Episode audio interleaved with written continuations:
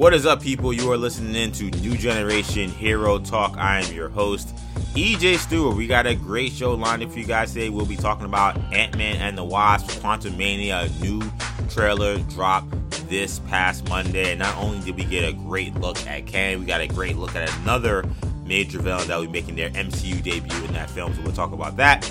We'll also talk about some rumors about who may be playing Reed Richards in the Marvel Studios Fantastic Four movie. We got some Black Panther news. We got some potential Doctor Strange news.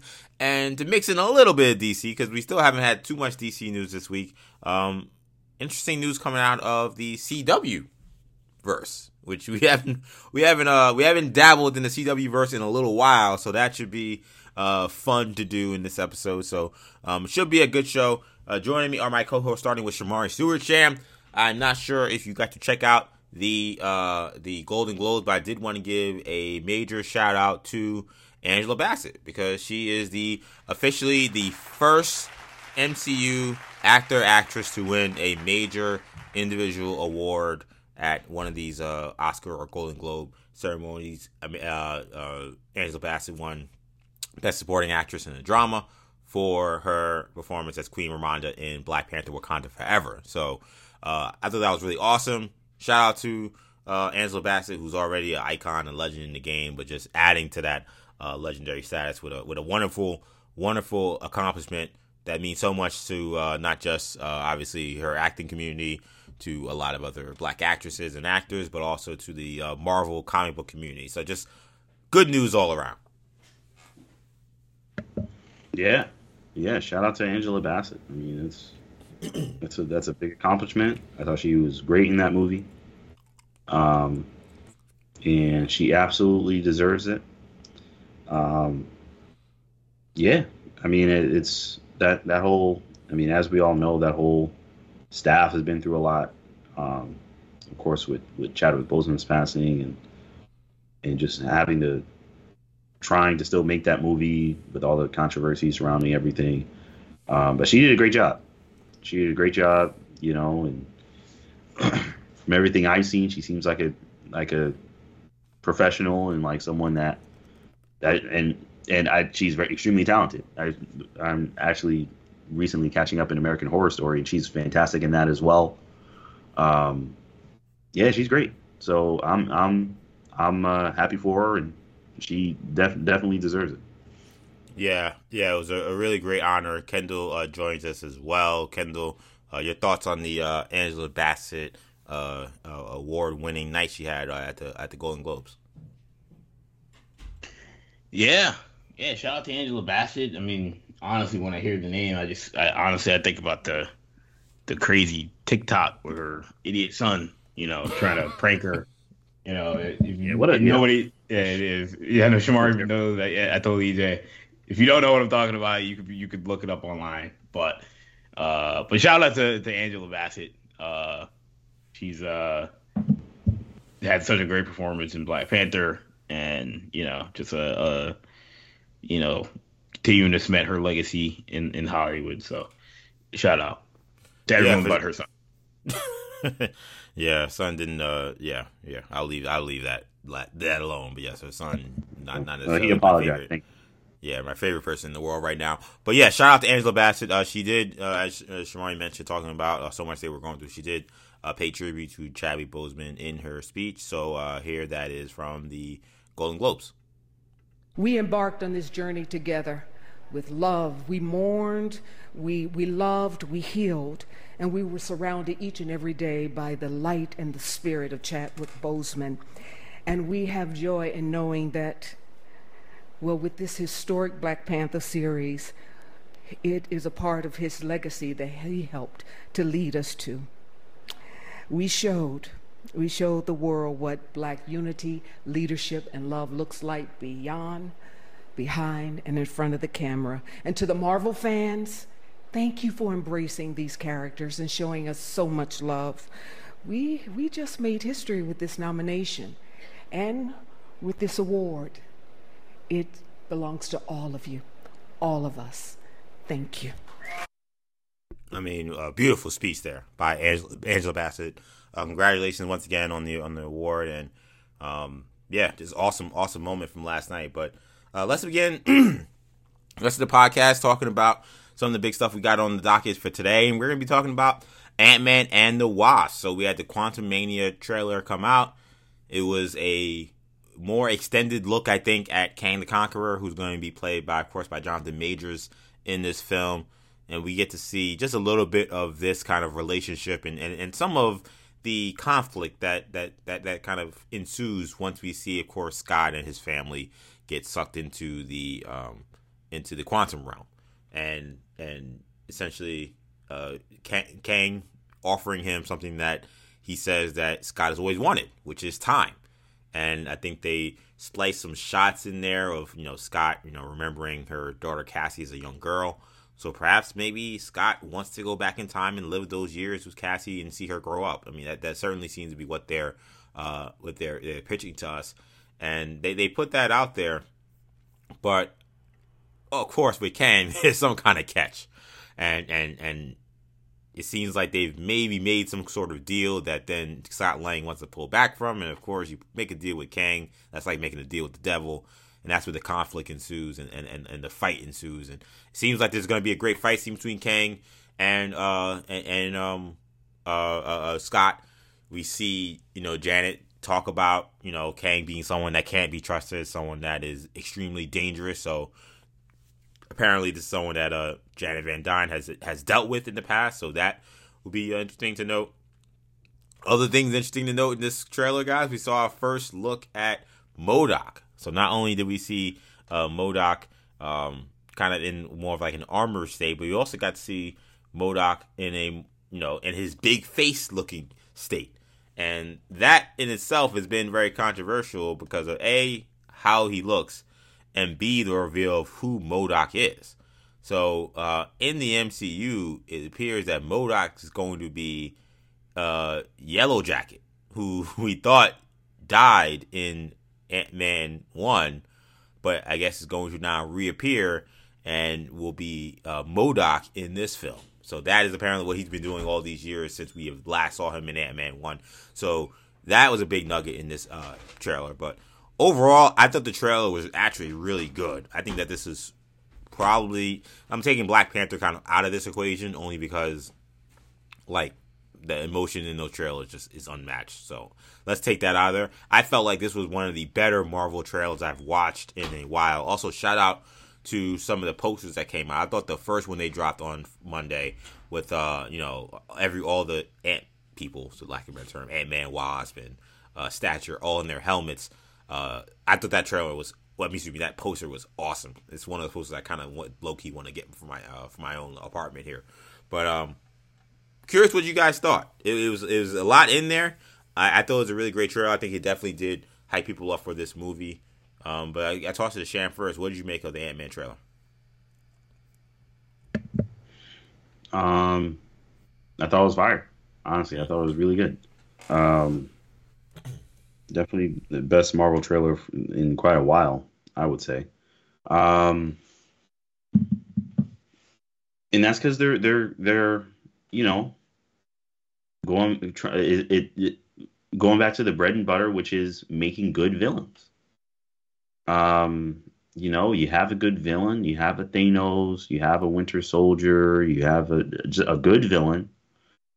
Um, and look, Ant Man isn't the most popular hero, but I mean, you gave him a good villain, and this looks like this hero is going to have a lot of trouble and Kang's promising promising him things and sweet talking him and saying, oh, but then threatening him.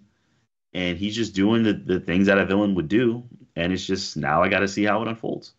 So it's, um, it looks good. The effects look good. It doesn't look like, it looks obviously very CG heavy, but not like, not like really heavy, like green screen, kind of how Thor wanted, Thor Love and Thunder was sometimes a green screen was just like, man, this is just, you know, it's just like I don't think they're there, you know. But it, but this doesn't, this doesn't look like that. This looks like it's gonna, it's gonna be pretty. uh This looks, um, it looks pretty good. So I'm, I'm looking I, forward to. I'm very much looking forward to Jonathan Majors. Yeah. Uh, that performance, I am That that I think I think he can make or break this movie. If he's really good, I think this movie is going to be a successful. It's funny, Sham. You talk about the uh, you talk about the effects. It's funny you mentioned that because I also kind of felt like I thought the effects in this trailer actually even looked better than the first trailer. Because I thought mm-hmm. the first trailer, some of the shots I think did have some, uh, you know, Atlanta swept shot feel to them. You, know, you guys know what I'm talking about. Like, you know, of course they film a lot of these movies uh, in the Atlanta studios, and I feel like it's been Marvel's biggest crutch over the past three, four years. You know, ever since they filmed essentially the entire entirety of Endgame in that Atlanta sweatshop. Like they uh they really rely too heavily, I think, on the green screen stuff and not not shooting in actual places. Now we know why they do that. You know, they don't want uh, set photos get leaked and things to get leaked. So uh, it's kind of an evil we have to live with. And, and we saw during COVID, like you know, the Mandalorian and whatnot, like you were able. To, it's efficient. It's cheaper. Yeah. Right. Um, you know, and it's it's in theory it's safer as well. Theory is so. safer, right? As well. So yeah, you're not taking people traveling them all over the world. So, you know, it, we I understand why they do it, but it has been to the detriment of how things look for Marvel. Um, but I will say I agree with Sham. I thought that this trailer, while I thought the first one maybe had some of those looks where it's like, oh, this looks like that that uh, that, uh, that Atlanta sweatshop. This, I couldn't really say that about these shots in this trailer. So um, maybe that meant giving the effects team more time. Maybe the effects team just did a better job with this one. Who knows? But I liked what I saw from that standpoint. Kendall, uh, I don't know if you saw the comments from uh, Stephen Broussard, who's the, the vice president of production development over at Marvel. Um, and, and, and he had a, a, press release where he made comments about the importance of Quantumania, And he compared it to the Captain America sequels. I want to read you these quotes because I think they were very fascinating here. He said, We talk about movies like Captain America with the Winter Soldier, in which you saw the fall of S.H.I.E.L.D., and it felt like the entirety of the MCU turned on that. Captain America Civil War was another film where you saw heroes divided and in camps and battleground battle lines being drawn. It really felt like the future of the MCU was going to be defined by the action of that film. We really like the idea of making this Ant-Man film as important and integral to the MCU going forward. I mean, th- those are big those are big movies to compare this to. I mean, though that that that's big to say that we want this film to have the same impact that Captain America: Civil War did. Uh, do you buy after seeing this trailer, Kendall, that you, you could see this movie having those kind of ramifications? Um, I mean, look, I mean, if you watch this trailer, it certainly seems that way. Uh, the, the trailer is very intense for an Ant Man movie. I'm sure there are a lot of people that were watching the national championship game on Monday. Uh, let me rephrase that. There weren't a lot of people watching the national championship game on Monday, but of the people that are watching the national championship game on Monday that maybe aren't you know, hardcore Marvel fans, and they heard they kept hearing about this Ant Man trailers we played all week, and they saw it, they were probably like, "Oh, this isn't this isn't like the first two Ant Man movies. Even if you didn't see the Ant Man movies, but you've seen the trailers, you know the the context, you know the the tone. It's usually pretty comedic. That's not what this trailer was. This trailer was far more intense, far more serious. So I think I'm sure that took a lot of people aback. Um, what I will say though is the messaging I don't know if it's gotten across yet what you just said about the importance of this film. Um, because I think those same people that are considered quote unquote casuals probably are still thinking, oh, this is just Ant Man 3. The same people that may have skipped Ant Man 1 may have skipped Ant Man 2 and watched every other Marvel movie and, and, probably didn't miss much of a beat. Probably feel like, yeah, I don't have to see this one. And I think this is this is the time where they're going to get seriously burned if you don't if you don't see this movie, just because I I do get the sense that this is going to be a major prequel leading into a movie like Avengers Kang Dynasty. Um, and I do wonder if Marvel it's hard because like they don't like to say anything. The only thing they like to say is either when a movie's about to come out and they're on the they're on the immediate press tour or at some sort of announcement show, some sort of convention, some sort of Comic Con, some sort of uh, you know D twenty three, something like that. Uh, otherwise, they don't really say anything. They let the they let the, the trades do the talking. They let the, the fans do the talking, speculating, the insiders, the leakers, the scoopers, whatever.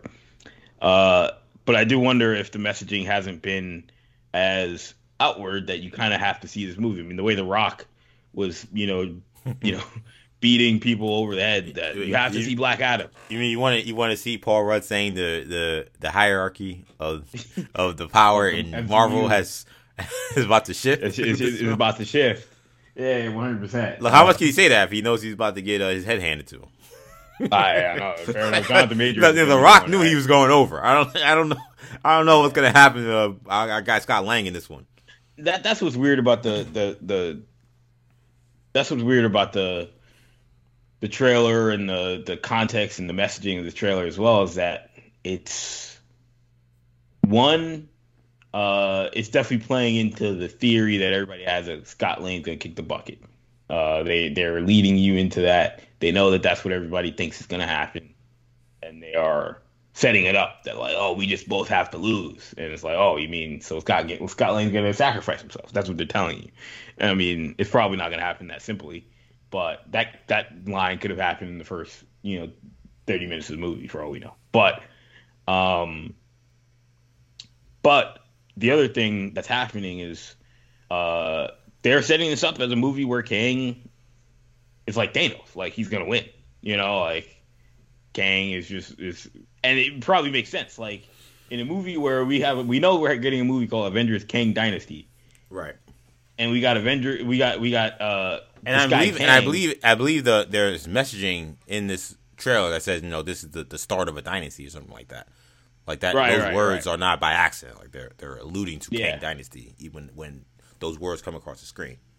Yeah, one hundred percent. And exactly, and so like you have that, you have all that. You're not gonna have this guy lose to Ant Man. You know, like that just you know that's that's that's only Vince that's Vince McMahon boy. So like they're in a situation where they have to sell this movie where you know this guy Kang if he's not gonna win outright it, it's it probably at worst it's gonna be a draw for him. And so you're gonna have to sell this movie like that, but still get people to go see it where they kind of know what's gonna happen. So it's inter- it's an interesting uh it's an interesting dilemma they're in. I mean, we're all gonna see the movie. It looks good. It's the best trailer I think for an Ant Man movie that I I can recall. So um I thought it was great, but you know, it just it does highlight the interesting dilemma that they're in. There also was not much in terms of like. I'm sure there are a lot of people that saw Kathryn Newton's stature and was kind of like, "Who is that?" You know, like we have a recasted character. Uh, I mean, I'm sure. I'm sure we, you know, people will figure it out. You can kind of get it in the context, but like, they didn't really highlight that, um, which is interesting. But we also obviously we talked about it before. Obviously, have certainly shifted the focus from uh, Hope Van Dyne as well. the, the, you know, for, for, for whatever reason. yeah, But yeah, uh, it's like But- this, this- but it's, sure. it's still hard to believe this is an Ant Man and Wasp movie. Like she's in I know, yeah. the title Yeah, of she the movie. and- yeah, we haven't heard dialogue from her basically. Yeah, she's got she's she's getting the the the Amber Heard Mera treatment in this movie. oh man, you hate to see it, right? You hate to see it, but look, I, I do think Kendall makes a good point regarding how there there are challenges with trying to get across just how much of a threat Kang is. Now, I think this trailer does a pretty great job of doing that, but there are two things that are well, there's one major thing that I think is is is kind of hurting that cause. Kendall says, "How do you get across more that this guy is a big deal?" Well, he's fighting Ant Man, so for the casual, like if you saw Kang doing all this and this was a Spider Man movie, everybody would know, okay, that guy's very serious. Like that guy's a problem and he's gonna be a problem for everybody. If you see him doing that and this is an Iron Man movie or this is a Captain America movie, you say, okay, it's convincing that again, not for the the the average, not for the, the core fans or people who know about Kang. I'm talking about just your, your casual, just watching this thing. Remember the Mandarin? Like we saw Right. the Iron Man three trailers, and people were like, "Oh, this guy the Mandarin." Yeah, man, those trailers. Yeah, I mean, if that man, Mandarin. if you do those Mandarin trailers for this Ant Man movie, you have the same issue. It's it looks badass, but you're just like, okay. But if you're a casual, you're like, oh, who is this guy? And I think the second thing I was gonna say that also goes against Kang is, um, he's not.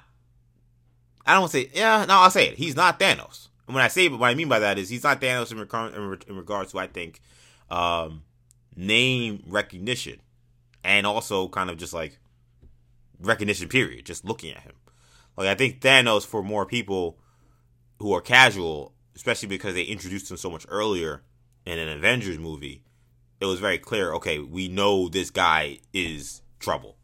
Like you, Well, that's the thing. him in the, the first Avengers movie. Like, like they, they like think about the comparison. You introduced Thanos in an Avengers movie, and you introduce uh, uh, Kang in a Loki series. Like, think about the least less amount of people that watched Loki compared to an Avengers movie. Yeah, from from a from a from a comic book standpoint, I'd say it's probably the same. Um, but from a but from a yeah from, from the way they've been introduced, they're rushing Kang far more than they did with Thanos. Thanos, Yeah. they took they they probably took too much time, and but it was well worth the wait. It was well worth the effort because when it hit, everyone knew he was coming, and everybody was on board with who was who the villain was. There was no confusion. There was no asking who is this guy. It's like have you not seen any of these other movies where he's been in? He's been in the movie. Like with with Kang, and maybe this is them setting up that moment, but like he's the villain of this movie, as far as we know. I mean, we also see MODOK, we see, but they're very setting it up as if Kang is clearly the villain. So if Kang is clearly the villain, then this is almost his Infinity War moment, or at least his Guardians of the Galaxy moment, if you're gonna we're gonna go that. But it seems like it's more like Infinity War, where like he is the the main, where that he's the main villain, and that Kang Dynasty is almost like his end game, so to speak. So yeah, I don't know how this is gonna how it's gonna how it's gonna um, be divided, but that that that they they they have a, a more of a, a way more of an uphill battle. Um, and then when you throw in the Beyonder aspect to it, that's being rumored and being reported in Secret Wars, they're putting a lot on Jonathan Major's plate, man. They're putting a lot on his plate. I mean, he looks great in this movie in terms of they're making the the whole blue thing and everything. I, I mean, I think the, the CGI and everything has looked looked excellent so far. But man, Yeah, he looks awesome. putting awesome. a lot on his plate. Yeah, I know. I, I- thought he looked fantastic. I thought he looked absolutely fantastic. I'm um I'm I'm really hoping that this thing you know follows through the way it appears it's to follow through. Like it you know, there was a lot of excitement when it was announced that Jonathan Majors was to play Kang. I don't think there's been anything we've seen so far that has suggested it'll be anything other than awesome. So that was great. Uh, Sham, what did you make of the MODOK situation? This has been a controversial aspect of this trailer. MODOK, one, his appearance, two, how they're deciding to take the direction of the character. You know, taking that um that character from the first Ant Man movie who played uh um Yellow Jacket and now making him the MODOK character.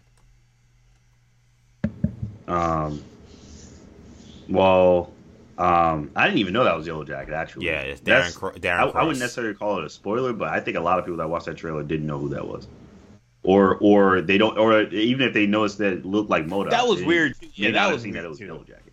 yeah, Marvel. That was one of those that was. It was clearly not to cut you off, but that was one of those where they clearly threw that in there for the Emergency Awesomes of the world. Yeah, absolutely. Not to not to name drop, but just the, the YouTubers to tell people who that is because Yeah, yeah, it seems to be. you just see him in the background and like you reveal it like that. Like, what are we doing?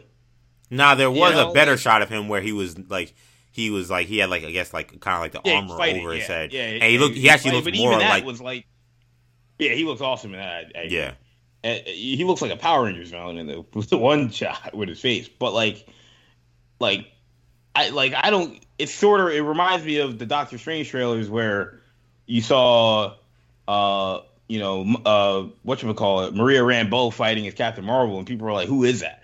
You know, is that Iron Man? Is that you know Right. Dean Gray? Like, oh, people had all these theories, and like, it's like you're playing games. Like, just just just make it obvious. And I guess that's what they did. But like, why why are you hiding it in the background where somebody was just watching the trailer? You could watch it two or three times and not figure out who that person is.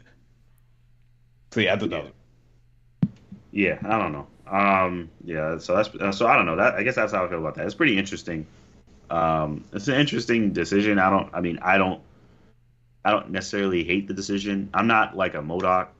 Um, you know, Stan if if if such person exists. Uh, trying. It stands for it stands for everything. Trust me, it exists. Yeah, I guess they're out there. Yeah, MODOK stands. Um, uh, I know he his story was featured recently in the Avengers game. Yes. Yeah, he was the he was the main villain of that game, and um, uh, yeah, apparently, I mean, I just know because uh, our our other uh, brother Henry uh, has told me he really likes the story. You know, he thought it was done really well, and and um, you know, so people that play that game may may be more attached to to MODOK being shown a particular kind of way. I'm not. So you put MODOK in the movie, he kind of looks like MODOK. Maybe he's more of like a mecha MODOK. I'm chilling. I'm cool. I just want to see how it's done, and you know, kind of just absorb that. Um, but yeah, I mean, I mean, it looks fine to me. I'm excited to see MODOK. I think it'll be interesting, and um, to me, it was a plus. It was definitely a plus to see it in the trailer, and uh, it's just another thing that I'm looking forward to seeing. Um, uh, in the in, on the big screen when I go see the movie. Yeah, yeah. I mean, for me, I, it's hard for me to really have a, a big say on the decision until I kind of see it played out, like on the surface. So I think that that is uh was a you know if you want to make MODOK that character, is that like the worst thing in the world? No, I, am fine with Darren Cross being um being MODOK if it's done correctly and you know it's actually you know written well. Like like most things you know? Like if you're telling me it's just oh um you just threw some flim flam together and and then you put it out there and it sucks then i'm gonna say yeah this didn't work. You know am i uh am i like married to the you know george tarleton character having to be MODOK in the mcu not necessarily you know? Like uh, we don't think much about him as a alter ego or anything because he, he's very quickly MODOK in the comic books in every other iteration so it's funny Sean mentions that uh that that video game because that video game is really one of the one of the more mainstream versions of a story that kind of tells a MODOK origin. So like otherwise, like usually he just shows up and he's already MODOK. You're like, okay, this guy is weird but very dangerous. So let's uh see where this story goes.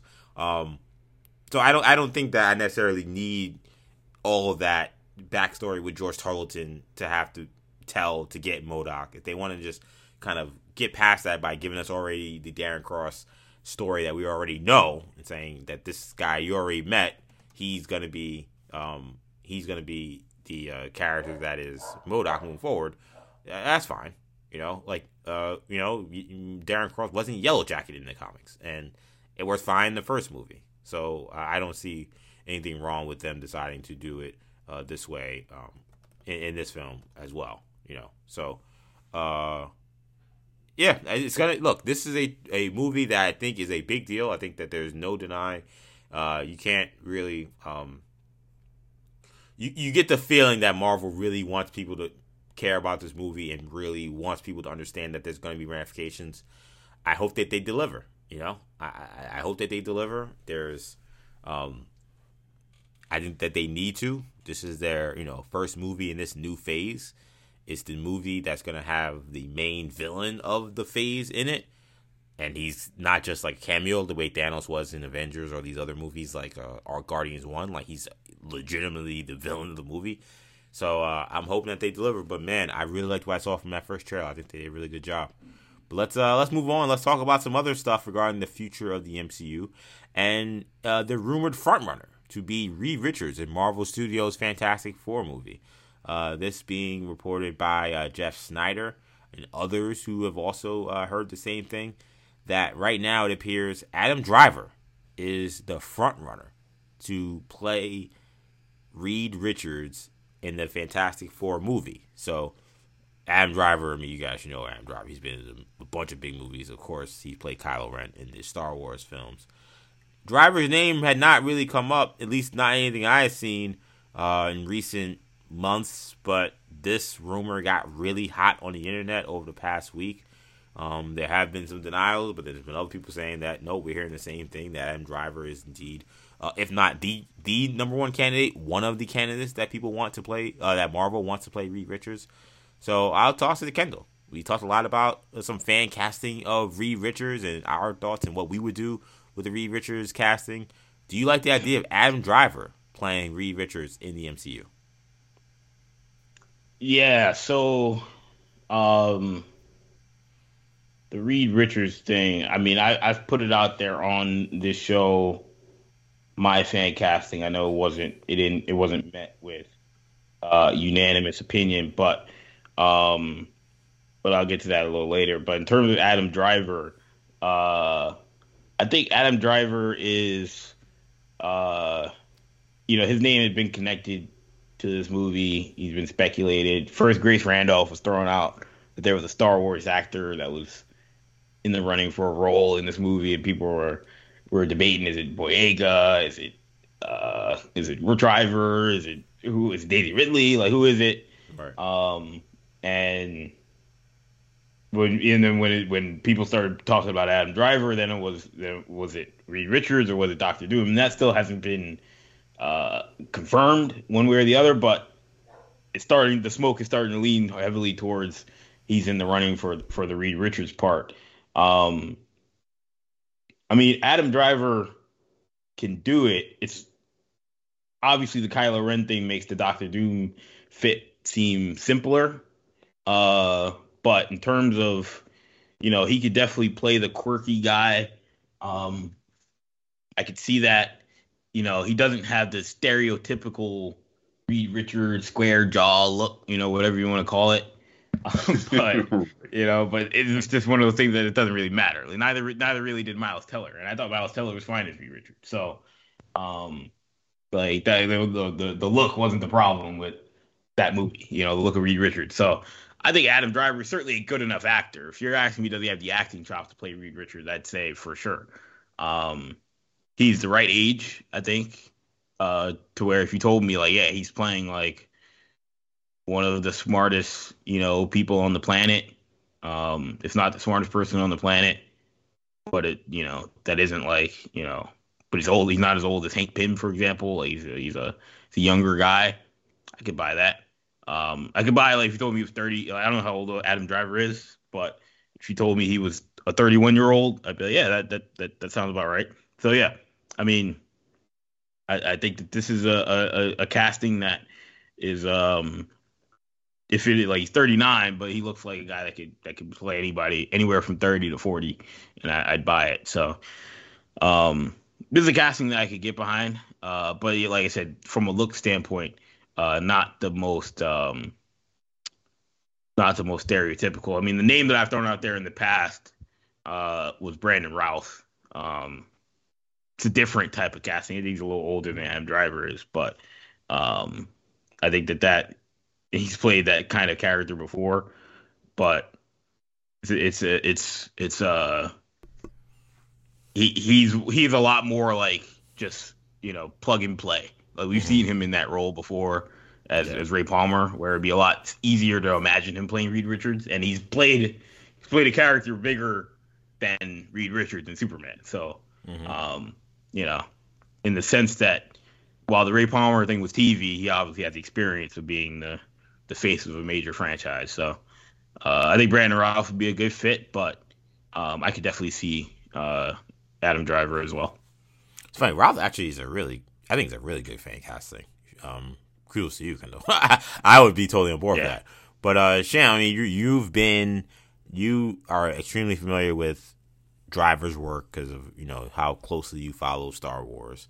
What do you make of this rumor that he could be the lead uh, for the Fantastic Four playing Reed Richards?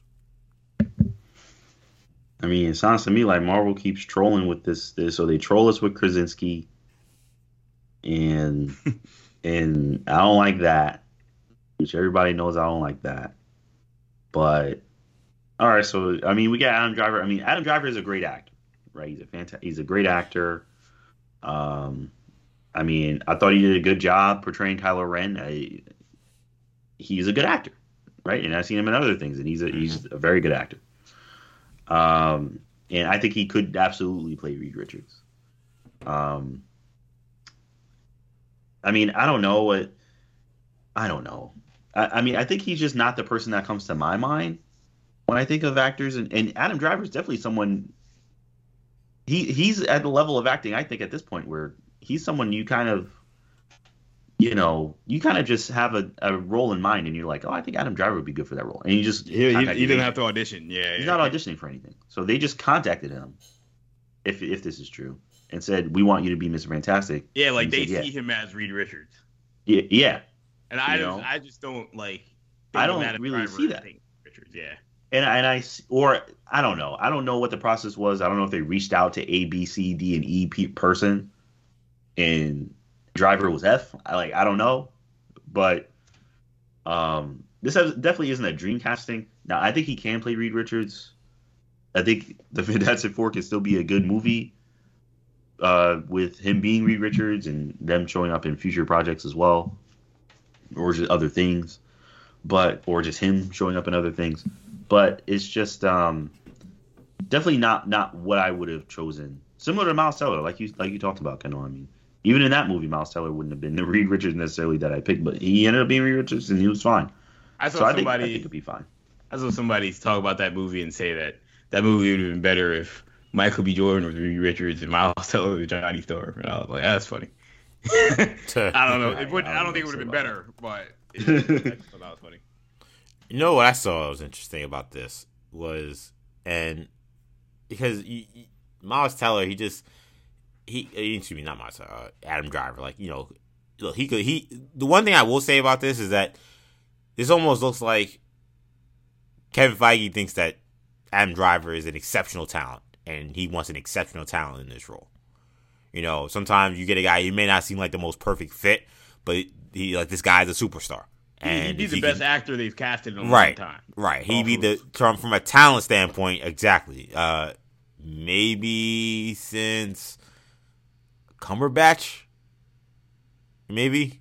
Like I don't know. Like it'd be Yeah, and then, but then even Cumberbatch, like Cumberbatch, you know, it's different because I was he was he was he had a lot of British stuff, but like, you know, I don't think he was as hot as Adam Driver. I'll say that.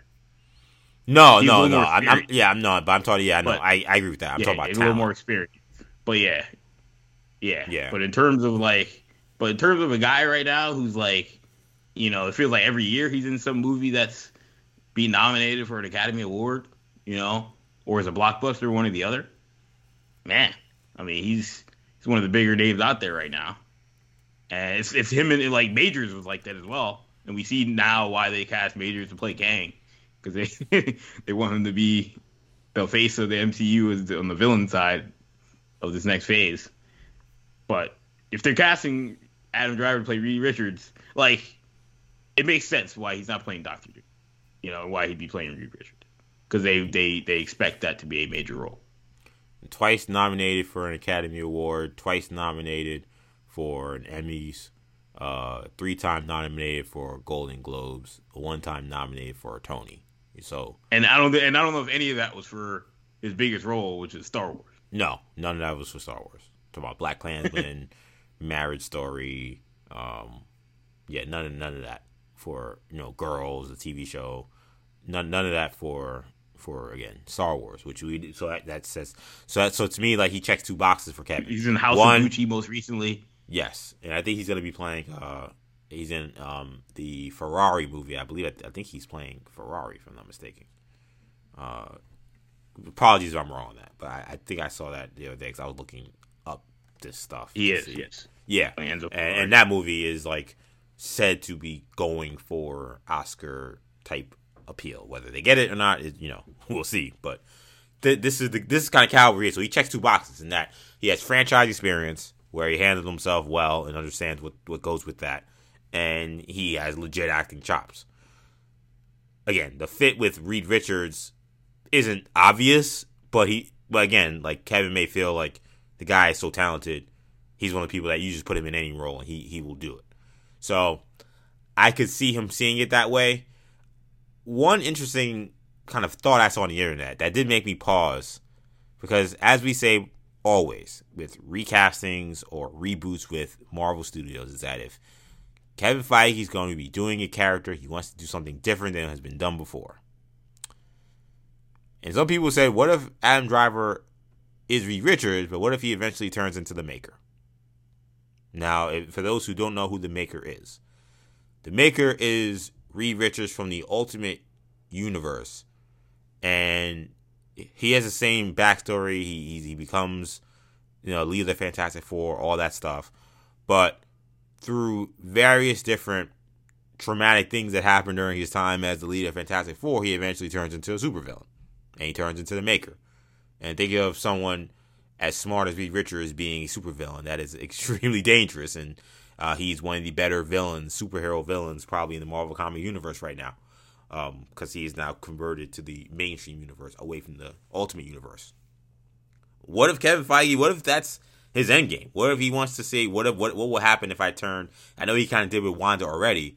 But what if he said, I, I will give you what you want, but I want to turn Reed Richards evil eventually? And boy, would Adam Driver make a great supervillain and a great character, the Maker. He would be great in that role. Uh, it, it, made, it made me pause. It made me think about that because I was like, man, if you're trying to get someone who play Reed Richards and the Maker, Adam Driver would probably be on that short list. If I'm looking at just more the conventional Reed, Reed Richards, I don't know if he'd be my first choice, but I know he's a great talent. But that was where I, when I saw that uh, theory pop up on, on Twitter, I, I was like, that's someone maybe cooking with gas there. Yeah, I mean, I, I, I mean, I could see that. I mean, he definitely has. He definitely able to. He would definitely be able to portray the the villain side well for sure. Um. Yeah, I mean, it's possible. You know, you never know. Um. I mean, I think I don't know. I just, I think I just.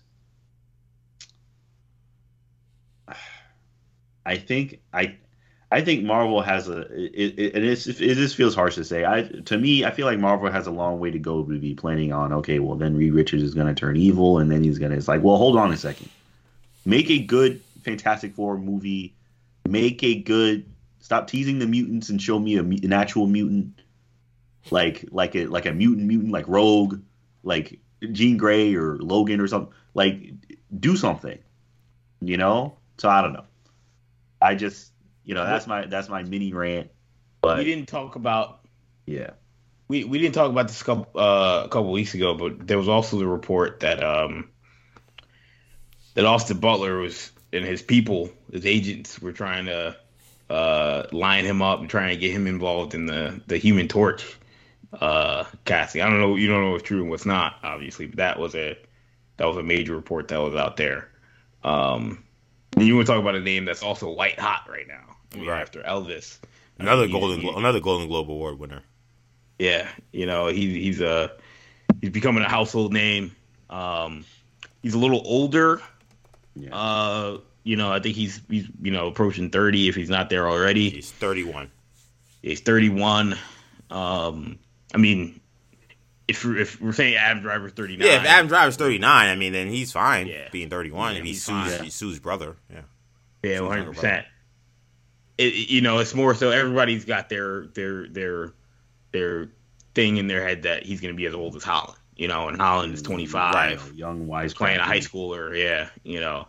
So if like if we're saying oh he's going to be within the age range of Tom Holland, well that looks a little less realistic if he's playing uh, if it's Austin Butler. But if we're taking that out of it, we're just saying we're just casting somebody to be Johnny Storm. I think Austin Butler could certainly do it. Um, I mean, I mean, and who's to say that this? Uh, who's to say that this next Spider-Man movie is Spider-Man right as a freshman?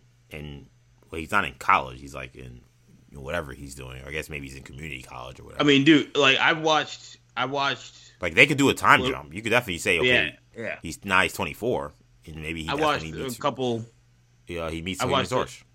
Yeah, I, I watched a, a, good bit of a solid bit of the uh, Uncharted movie with Tom Holland and Mark Mark Wahlberg, and you know he plays an adult in that movie. You know he's not playing a high schooler. He kind of you know, you kind of forget like he's a bartender in the movie, and you're like, well, this, this, is Peter Parker, you know, like high school Peter Parker's out here, but like, but Tom Holland's like 25, you know, however old he is, like, right, you know, yeah.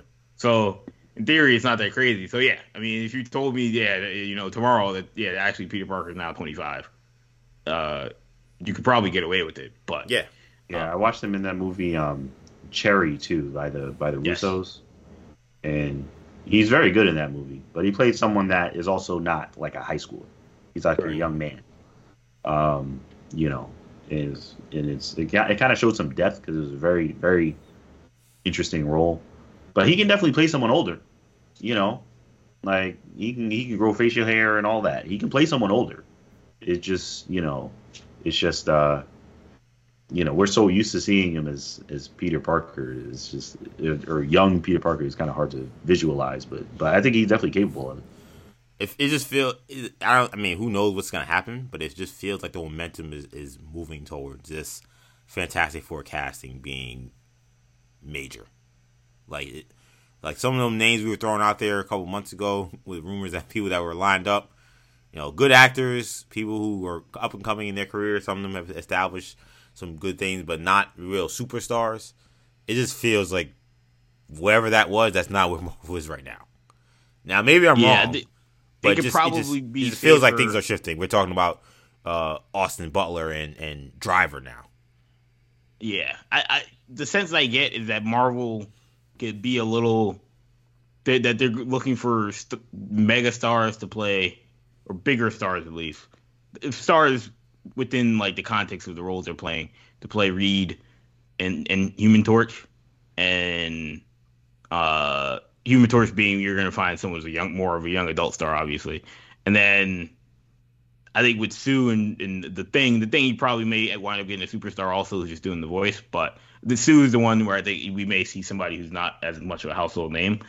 Um, the name I have that I've been thinking about for the thing, and I, it won't happen for for for probably a few reasons, but I, I feel like John Cena would be good as, as, as, as the thing.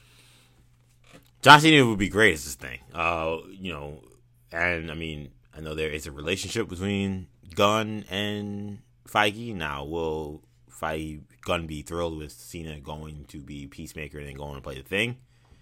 Uh, right. I don't know. Also, that's why John, I, I, don't know if it'd happen. Yeah. Also, will John Cena want to be in that much makeup 100 percent of the time? That feels even more less, or ju- or even just want to be a, a, voice role. You know, would he want to be? You know, yeah, or even CGI. I mean, the the voice role thing might not be that bad. I mean, Vin Diesel does it, and Bradley yeah. Cooper does. I mean, they look enough money, and you don't got to show up to do anything. I mean, I think that these guys have no problem with that. But uh, but I would expect this thing to be a character that he would have to do. At at best, he'd have to do mocap. Yeah, like yeah. he'd have to be like uh uh he had to be like uh what's Ruffalo. the Ruffalo with Ruffalo with the Hulk or Tatiana Maslany with uh, She Hulk. So so I I don't know if he'd want to do all that. Uh, now you know money talks and it's a huge role, so maybe that could convince him otherwise. But yeah, that that'd be that'd be. I think that John Cena could could potentially uh, do that role as well. I don't know. I don't know if I have anybody for like thing at the moment. I to really think about that one. But Cena's not a bad.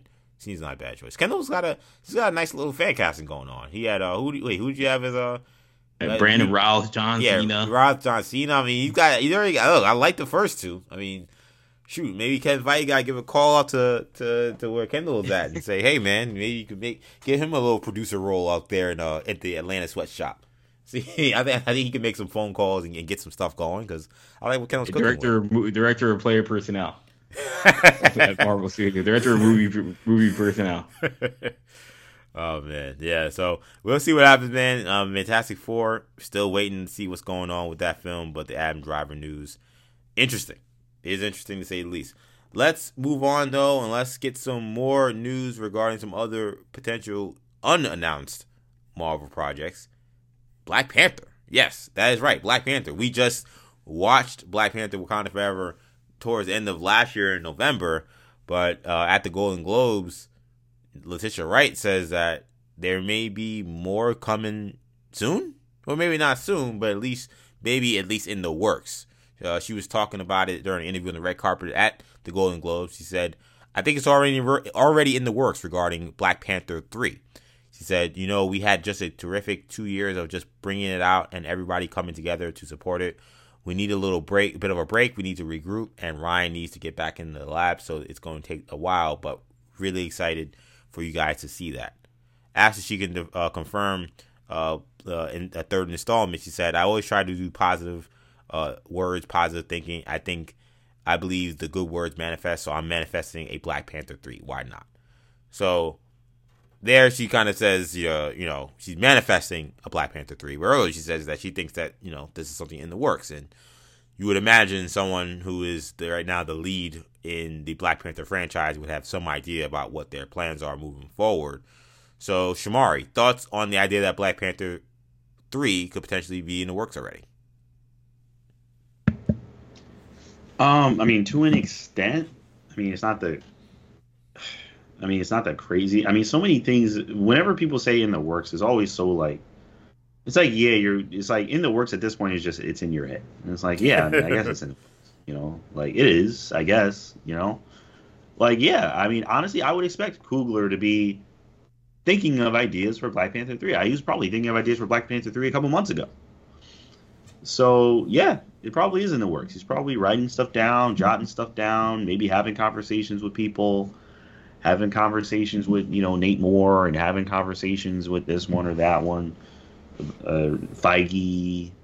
He, he's probably doing those things, not at a hurried pace or anything. Like he's oh I gotta come out with anything, but yeah, he's probably engaging in that in that in that that process. So I mean, I don't think she's she's wrong in in in stating that or in or in like hoping for that to be the case. It probably is the case. Um, and you know, I don't know. I mean, you know, we'll see how the movie turns out. Um, but I mean, I'm with her. I'm looking for. I want to see a Black Panther three. I'm looking forward to Black Panther three. Now they were going to see it for a while. I don't. You know, uh, and there's so many other movies coming out between now and whenever that movie would even be announced. I don't even know what the MCU will look like when Black Panther three is announced, um, or you know whenever it comes out. So it's a long time from now, but um, but yeah, I don't know. I mean, I don't have any issue with, with, with what she's saying. You know, the movie will come out, and Coogler uh, should be behind it. I would imagine, and, and that'll be fun to see. But uh, but yeah, those are my thoughts on that. Kendall, your thoughts on a, on a Black Panther three? Shamari feeling like he's not really taking all this that much seriously. He asked me, he's like, you know, oh, yeah. You got, you got Black Panther three, you know, okay, yes, it, you know, tell me when, call me when there's casting, call me when there's, uh, you know, there's a, a shoot schedule. He don't, he don't want to hear about this. Uh, oh, it's in the Look, works. What do you, what are your I, thoughts, Kendall? I'm, I'm with Shamari, and it's not, have, it really doesn't have much to do about, you know, how I felt about Black Panther two or how I feel about the prospects of a third Black Panther movie or anything. It's just it's just the way Marvel's structured right now. Like looking five years into the future or even two, three years into the future is impossible because like a third Black Panther movie could be like it could be like Black Panther versus the X Men for all we know, like or it could yeah. be Black Panther versus Fantastic Four, or it could be Black Panther versus Doctor Doom, or it could just be a black a regular Black Panther movie which is very possible, and I, you know, I get excited about that. But I don't want to. We can start theorizing. Oh, what's Black Panther three is about? Is, is Storm going to be in it? Is it going to be, you know, is it going to be the return of Killmonger? Is Mbaku going to turn into a villain? Like all these whatever crazy theories and ideas you got. Yep. But like they Feige could use Black Panther three as a vessel for Avengers eight, and like I, you know, I just I don't know. So it's impossible to say what that movie's going to look like, when it's even going to come out. Like Shamari said, if it's coming out five years from now, the MCU is going to be in like phase seven. And, you know, it'd be a different conversation about what these movies are even going to look like. So, yeah, I mean, it's just hard. Like Captain America 3, imagine asking after Captain America 2, like, excited for Captain America 3? I mean, how many people knew that it was going to be Civil War? you know? I mean, and if you would have told me that, I would have been, yeah, I'm excited for that. But people probably thought probably had their own ideas of what a Captain America three was going to look like. You know, we're about to talk about what you know, a, a you know, Doctor Strange three, but that one seems a little bit clearer on what that's going to be about. But even that, we really don't know. They didn't really tease anything about Black Panther two, Black Panther three in Black Panther two. The only thing we know is that we got uh, you know T'Challa Jr. But otherwise, um, yeah, there's no, you know, there's no, and Mbaku, you know, is, is, is, is leading Wakanda. Yeah, you know, so so you know that's that's that's all we got. Yeah, otherwise there's yeah there's no foreshadowing from a story and also standpoint. Now to be fair, there was none in one either.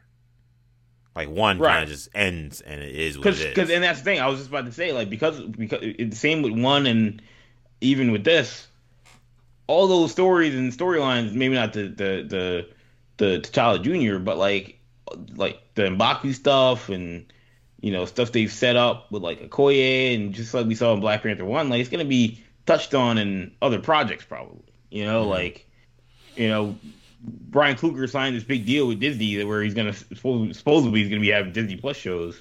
Yeah. Well, I'd expect you know some of these storylines will be touched on and expanded upon in Disney Plus series in the in the interim. Besides the fact that we also have all these rumors about vibranium and vibranium being a big you know talking point in the next phase or two for Marvel. So if the Wakandans aren't involved, it'd be kind of weird. So yeah. um, I almost feel like whatever Black Panther three is has absolutely nothing to do with anything we've we've seen so far. So it's impossible. It's really impossible to say. Yeah, yeah. I mean, I think I I, I did. I appreciate the update from uh from uh, Letitia. Um, I, I do kind of feel like it's uh, a little bit vague. You know, oh, it's already in the works. What do you mean? Well, I don't know. I think you know Ryan and them they they working on something. it's just like yeah, she uh she wants them checks to clear again. So because uh, of all the money they're making from this last one, so I'm sure she's hoping that there's a third one involved. I mean, I'm sure there are. I mean, I know Ryan has ideas, and when Kendall mentions the the big overall deal that Ryan signed with Disney and Marvel, you know, it suggests that she you know she knows that too. So I know she knows that things in the works because she's like, well, Ryan's working on shows and stuff, so we're definitely gonna get more um, more Black Panther movies. Now, do I think that a third movie is absolutely like lined up? They know exactly where they're going. That would be a little surprising to me, but it wouldn't be shocking. In some ways, because of they the chaotic nature, you know, some of it out of their control, some of it in their control of how the second movie was made. I almost feel like in a weird way because now everything is kind of been set in place. We know the direction, they know the direction it's probably a little easier to say, okay, I know exactly where I'm going with this story in the next film.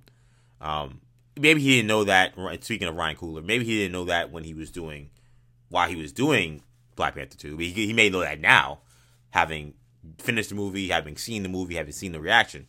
He could say, okay, I know exactly where I want to go, and this is how I want to do this. Um, or he may have known that as he was kind of storyboarding this world of Wakanda that he's supposed to be building for Marvel. So that I can see happening, but how far along are we?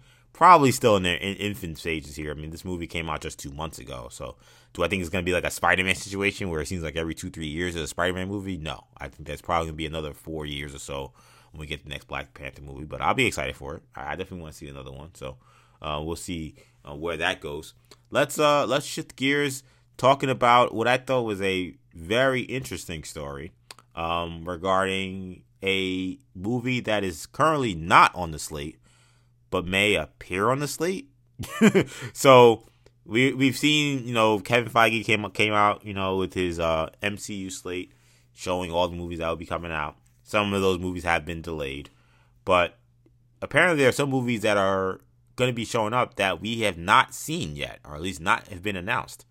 And one of them being a Doctor Strange 3. According to uh, Jason Kane, Marvel plans to release another Doctor Strange film before Avengers The Kang Dynasty. And apparently, Scott Derrickson is set to direct that movie. So he posted a tweet saying in 2026 we'll get Doctor Strange 3 that will lead directly into Kang Dynasty, and then there'll be an Eternal sequel in that movie. I should be in that year, 2026. So Scott Derrickson had directed the first Doctor Strange movie. Then he left, got fired, whatever the deal was with the second one. But eventually he he stopped doing the second one, and the second one became a Sam Raimi film. Here now you got uh, Kane saying that Derrickson will be back to do the third film. Uh, I will go. I throw this to Kendall. Uh, your thoughts on Doctor Strange three potentially being uh, in the works, or, or at least maybe on the docket three years from now to come in come out before Kang Dynasty. Um, yeah, that's very interesting. How like they they they're trying to push it uh ahead of Kang Kang Dynasty. I mean, you know, obviously they that that is one where we we we, we have a better idea of, of where that's going in terms of you know at least in the the post credit scene we did get the introduction of uh, Clea.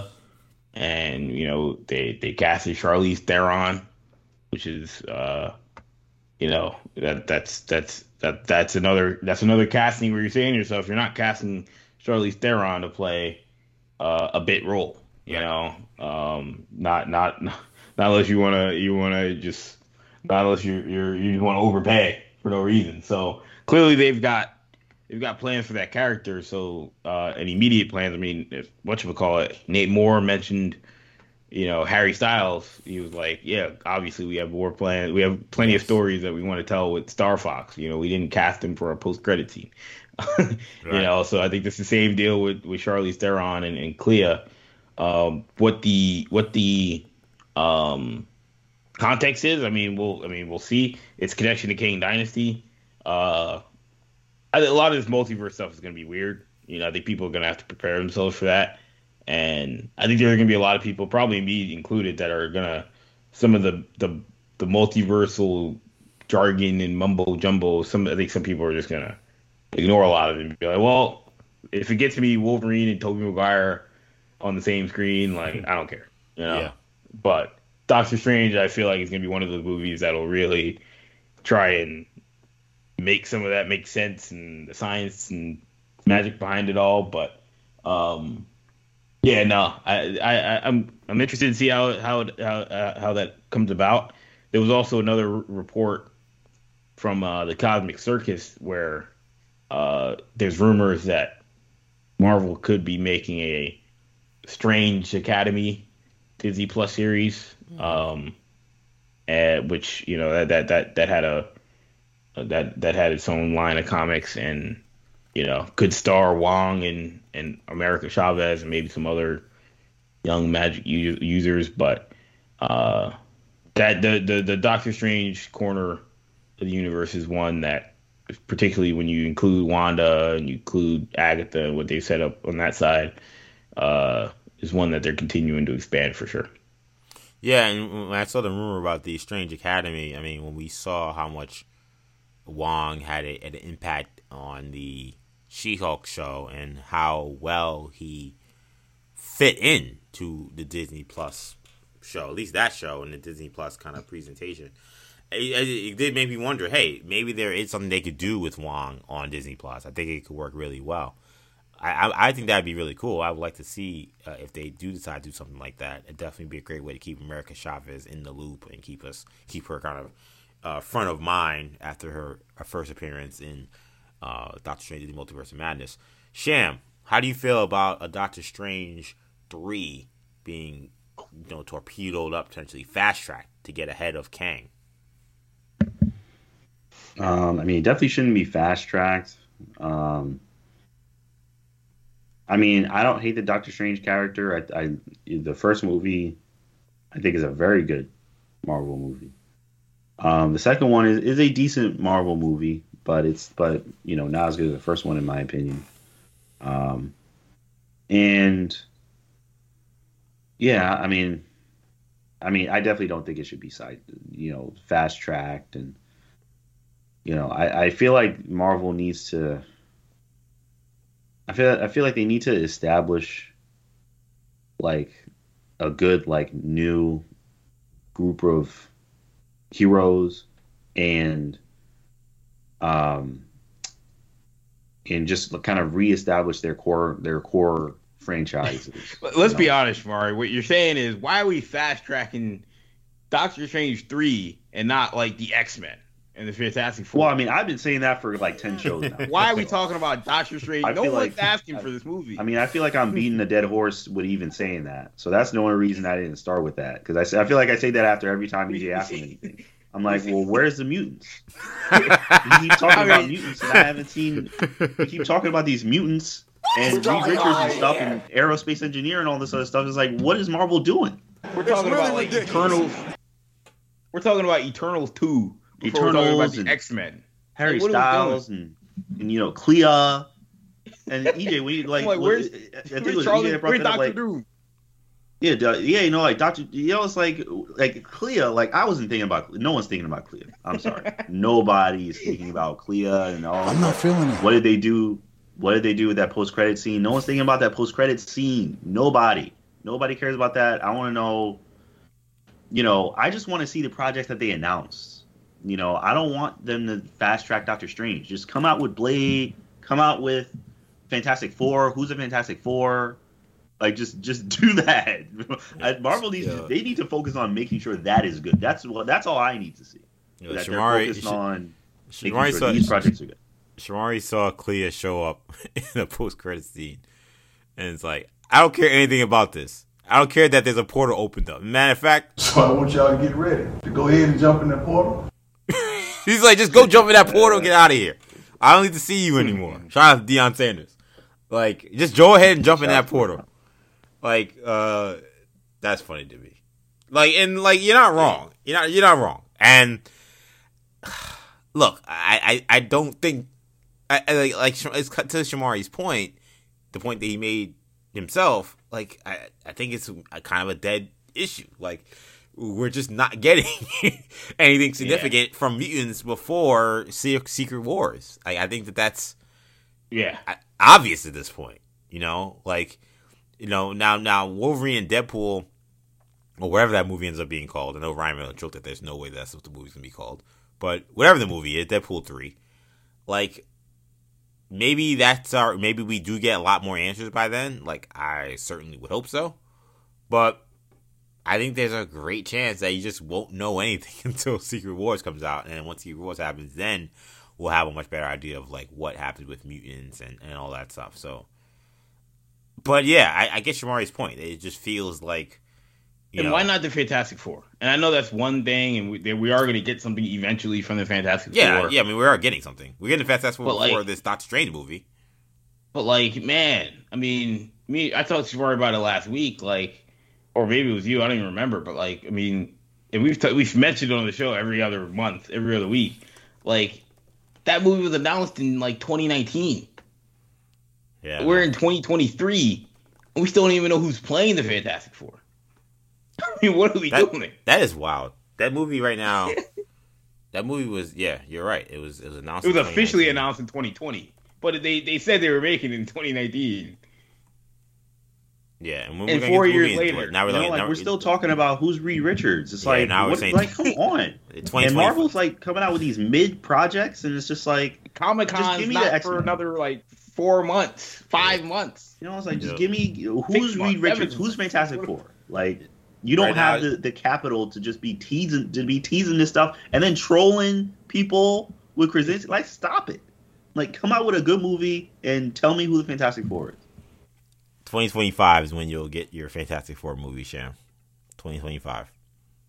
six crazy. years, man. It take them six crazy. years for a movie they announced to finally make it. Well, look, there, there was a pandemic. Look, there was a pandemic that happened. I don't want to make it sound like this is nothing that happened. You know, the world shut down. It did kind of throw things off a little bit. And, you know? and they decided we're gonna we, we're gonna we're gonna introduce Agatha Harkness, and then we're gonna make an Agatha Harkness show before we make Fantastic Four, man. But no, there I do get you guys' point. Is that like it feels like you know where are their priorities? You know, it's like we gotta do the the the, the Groot show. You know, we gotta do the holiday special. You know, we got to do Agatha Harkness show. You know, back got... in the day, they had they had very clear priorities, man. It was so easy. Is Captain like Iron Man, Iron, Iron Man, Man, Thor, Cap, Iron Man Thor, 2. you know, Thor like they didn't 2, mess around 2. with all this other stuff. But it's like, like the question I guess becomes though, like it, like do we think that these other things are actually negating Marvel's chances to get these other projects out sooner? Like that would be the question. I guess that if right, like right. one day, knock on wood, I mean, it's not knock on wood. Actually, want it to happen. Uh, if we ever get that Kevin Feige interview or an interview with someone high up in Marvel, like that would be, I think, the great question to ask. Is like, okay, yes, Doctor Strange three, okay, cool. We we like Doctor Strange, that's fine. But like, are you doing Doctor Strange? Is that going to slow down a chance of seeing the other things that we want to see? Okay, cool. You doing Agatha Harkness? Is like is that is that a reason why you know uh, Fantastic Four is delayed? Like that, I hope not. Like you can just keep that Agatha Harkness thing if that meant that I can get Fantastic Four sooner. That's a question that only he could answer. I would suggest he tell you that they they're not like linked. That like for whatever reason those movies have to come out at this time. So they're doing things before then. Like they like like they're not gonna sit around and do nothing. So they're giving you other stuff. Would you rather have nothing in that time, and because you gotta wait till 2025 to get Fantastic Four, or do you want to just it's okay, let's sit through Agatha Harkness and another holiday special with the Guardians and and just move on. You know, I, I don't know. I, I don't mean to sound like their lawyer, but I'm just saying I think that that's probably what they would tell you because it's a fair People question. are more frustrated, even less with the fact that the stuff hasn't come out, and more so the secrecy and lack of transparency about these projects. You know, it's one thing to be like, yeah, this isn't coming out for a while, but it's another thing to like say it's coming out and have no updates for like two years. Yeah, I don't. I don't like that. They, I don't need them. They don't need to. For me, they don't need to announce anything that's not coming out within the next like three years. Like, I don't know if that's a controversial take. I know we all want slates. I know we all want slates. But like, especially if you're not going to give me any update, and when it's like clearly the best thing that I'm gonna see from Marvel, or, or like if it's not the best thing, like if you announce X Men, and I'm not getting any X Men for like seven years or something crazy like that, don't announce it. Like, like don't announce it. Or if you are gonna announce it, like put X Men in some, put an X Man in something. Put Right. in it just be one, just just and and just Wolverine, Rogue, and it doesn't matter who it is.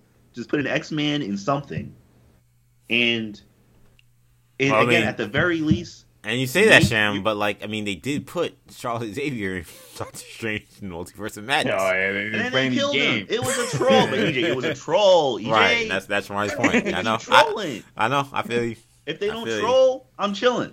And they so keep Shamari also like they keep like poking and prodding and oh you thought this was uh, you know Reed Richards but it's not. It's okay, like- wait. We not to take this totally off off kilter because I want to stay on this point, but Yeah, Patrick Stewart should have kept. He he should have he should have kept that. Uh, he should have kept that that uh that uh reveal. He should have just Sarah Hope. Oh. yeah. He should have kept that wheelchair at home, man.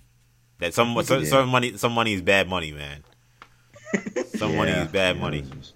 Like like Eh, look, I, I think I'm I'm happy the Illuminati was in there, and I'm happy Charles Xavier was in the Illuminati. That was important. He should have made Kevin Feige get somebody else. That should not be the Yeah, last time. 100%. That should not be the last time I see Charles Xavier in that damn wheelchair. I'm Yeah, being honest, and I, and, and I like and I like the multiverse of madness, but we could have we could have kept that one. yeah, yeah. It just and and and so I was gonna ask you guys, and EJ just said, you know, you like Multiverse of Madness. Obviously, I didn't like it as much as, as you, but I, I didn't hate the movie. Uh, I was more frustrated with the Illuminati stuff than I was with the movie in general. But do we feel like Multiverse of Madness was a good Doctor Strange sequel, or do we want Doctor Strange three to be more of an actual Doctor Strange movie than some Avengers Fest? Which goes back to the point that we made about Black Panther three, where it's like I don't know if that's what Marvel's interested in doing. I don't know if they're making a movie about Doctor Strange anymore. I mean, Multiverse of Madness to me felt more like a WandaVision sequel than a Doctor Strange sequel. Right. That makes sense. I agree. I'd agree. I'd Yeah, agree with that. In I- terms of character I Doctor development, Strange was in it. you're right. They- they- he didn't get much character development in the movie. It was, Wanda that got. Yeah, he is a little bit of Christine Palmer closure Stuff in there. that he dealt Yeah. with, and that was really it. right.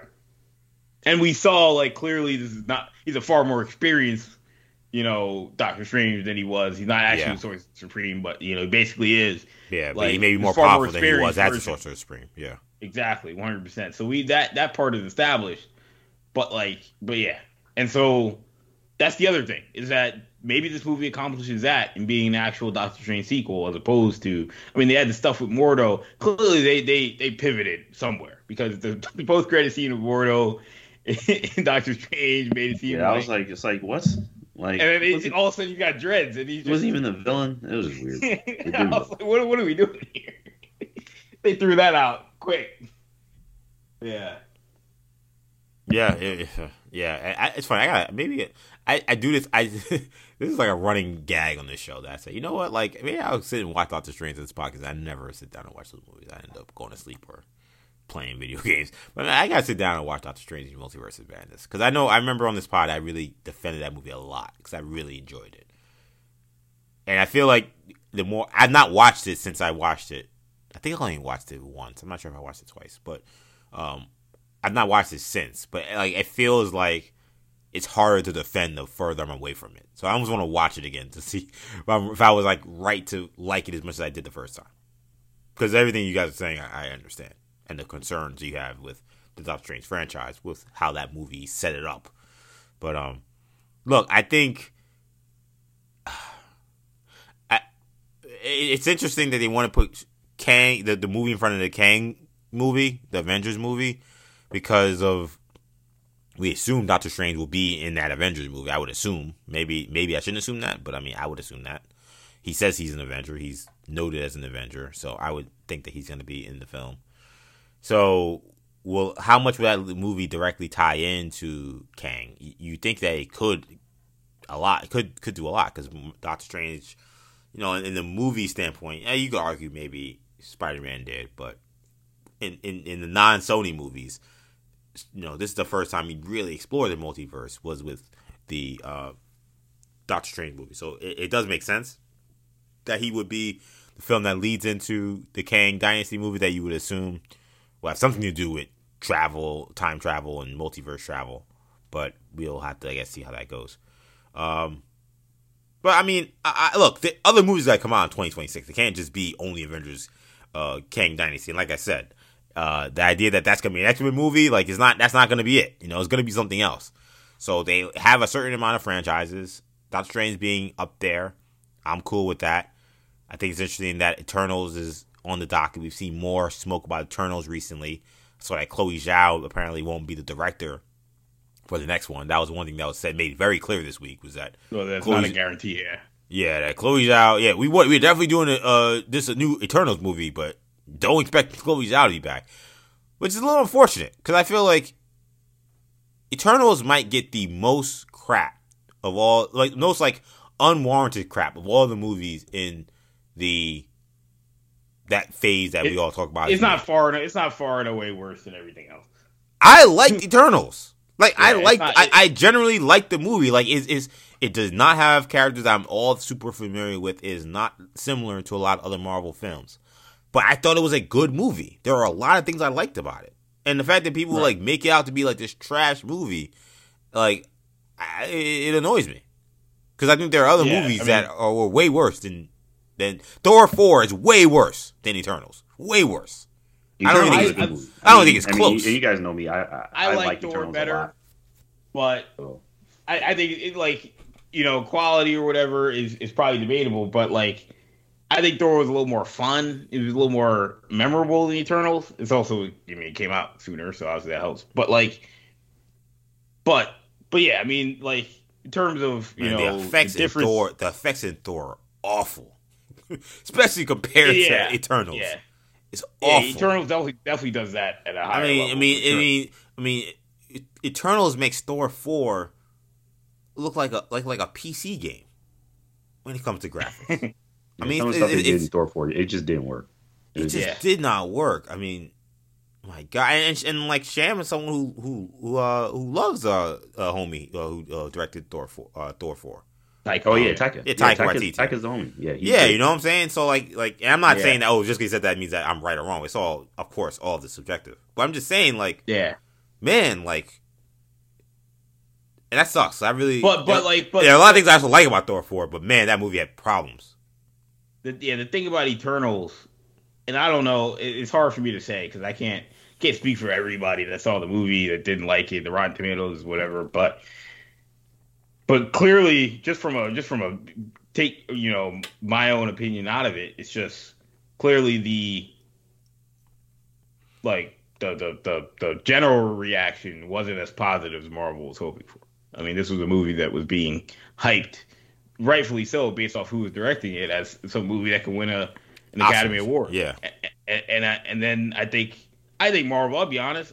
My guess is Marvel conceded a lot of stuff to Chloe Zhao because she was Chloe Zhao and said, you know, yeah, we won't connect this as much to what how we usually do it, and we won't make this some big Marvel fest because you want to make your own movie, and we're to trust that you're gonna you're gonna get us to the Academy Awards like Ryan Coogler did, and that didn't happen.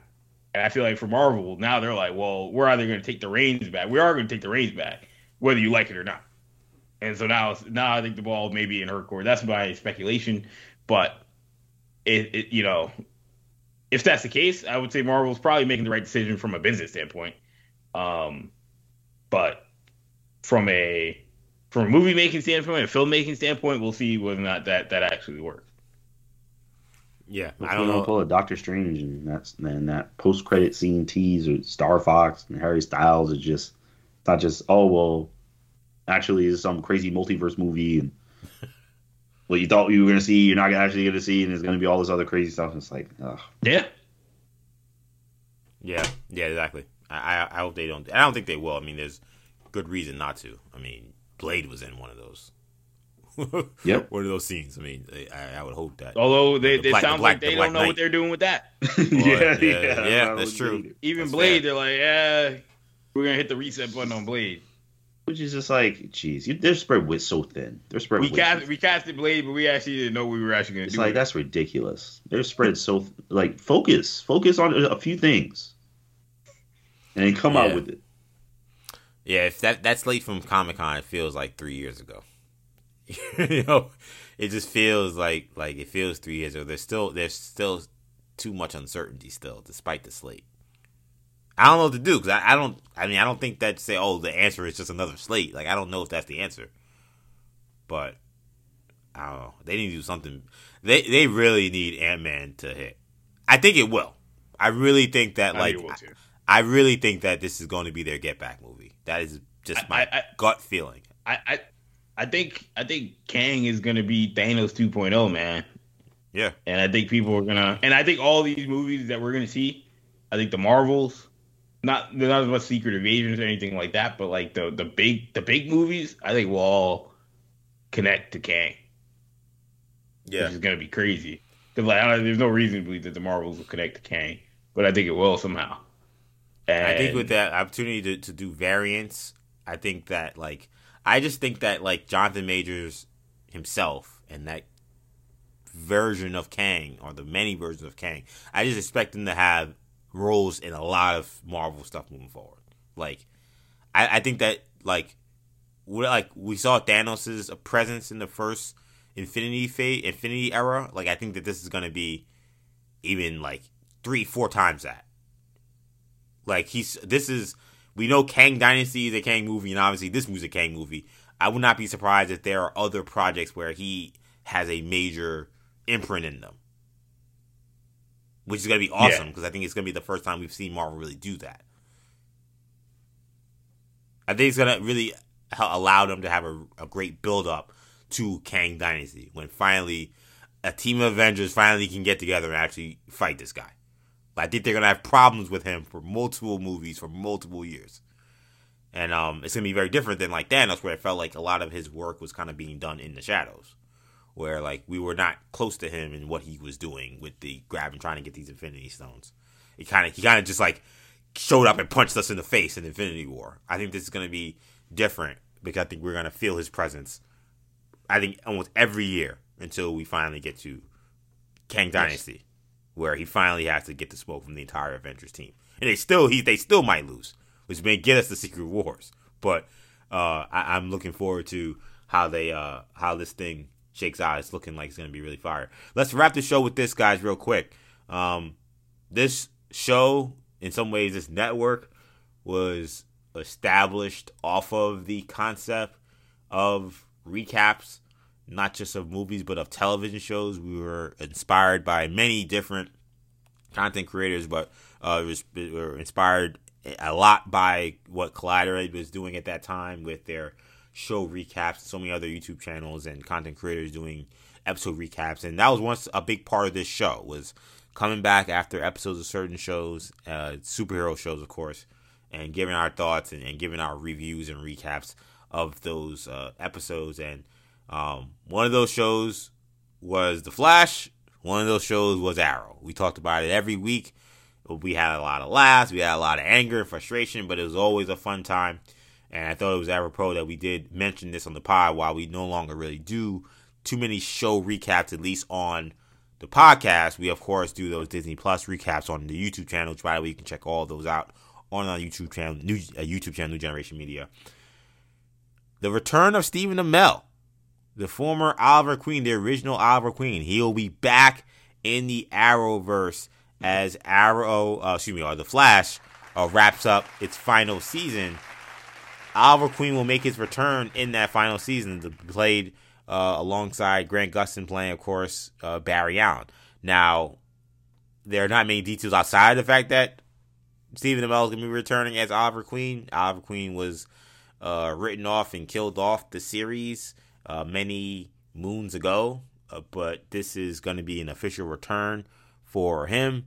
We're also getting the return of uh, of the John Diggle character also showing up in this final season of the Flash. So exciting stuff. At least exciting for me.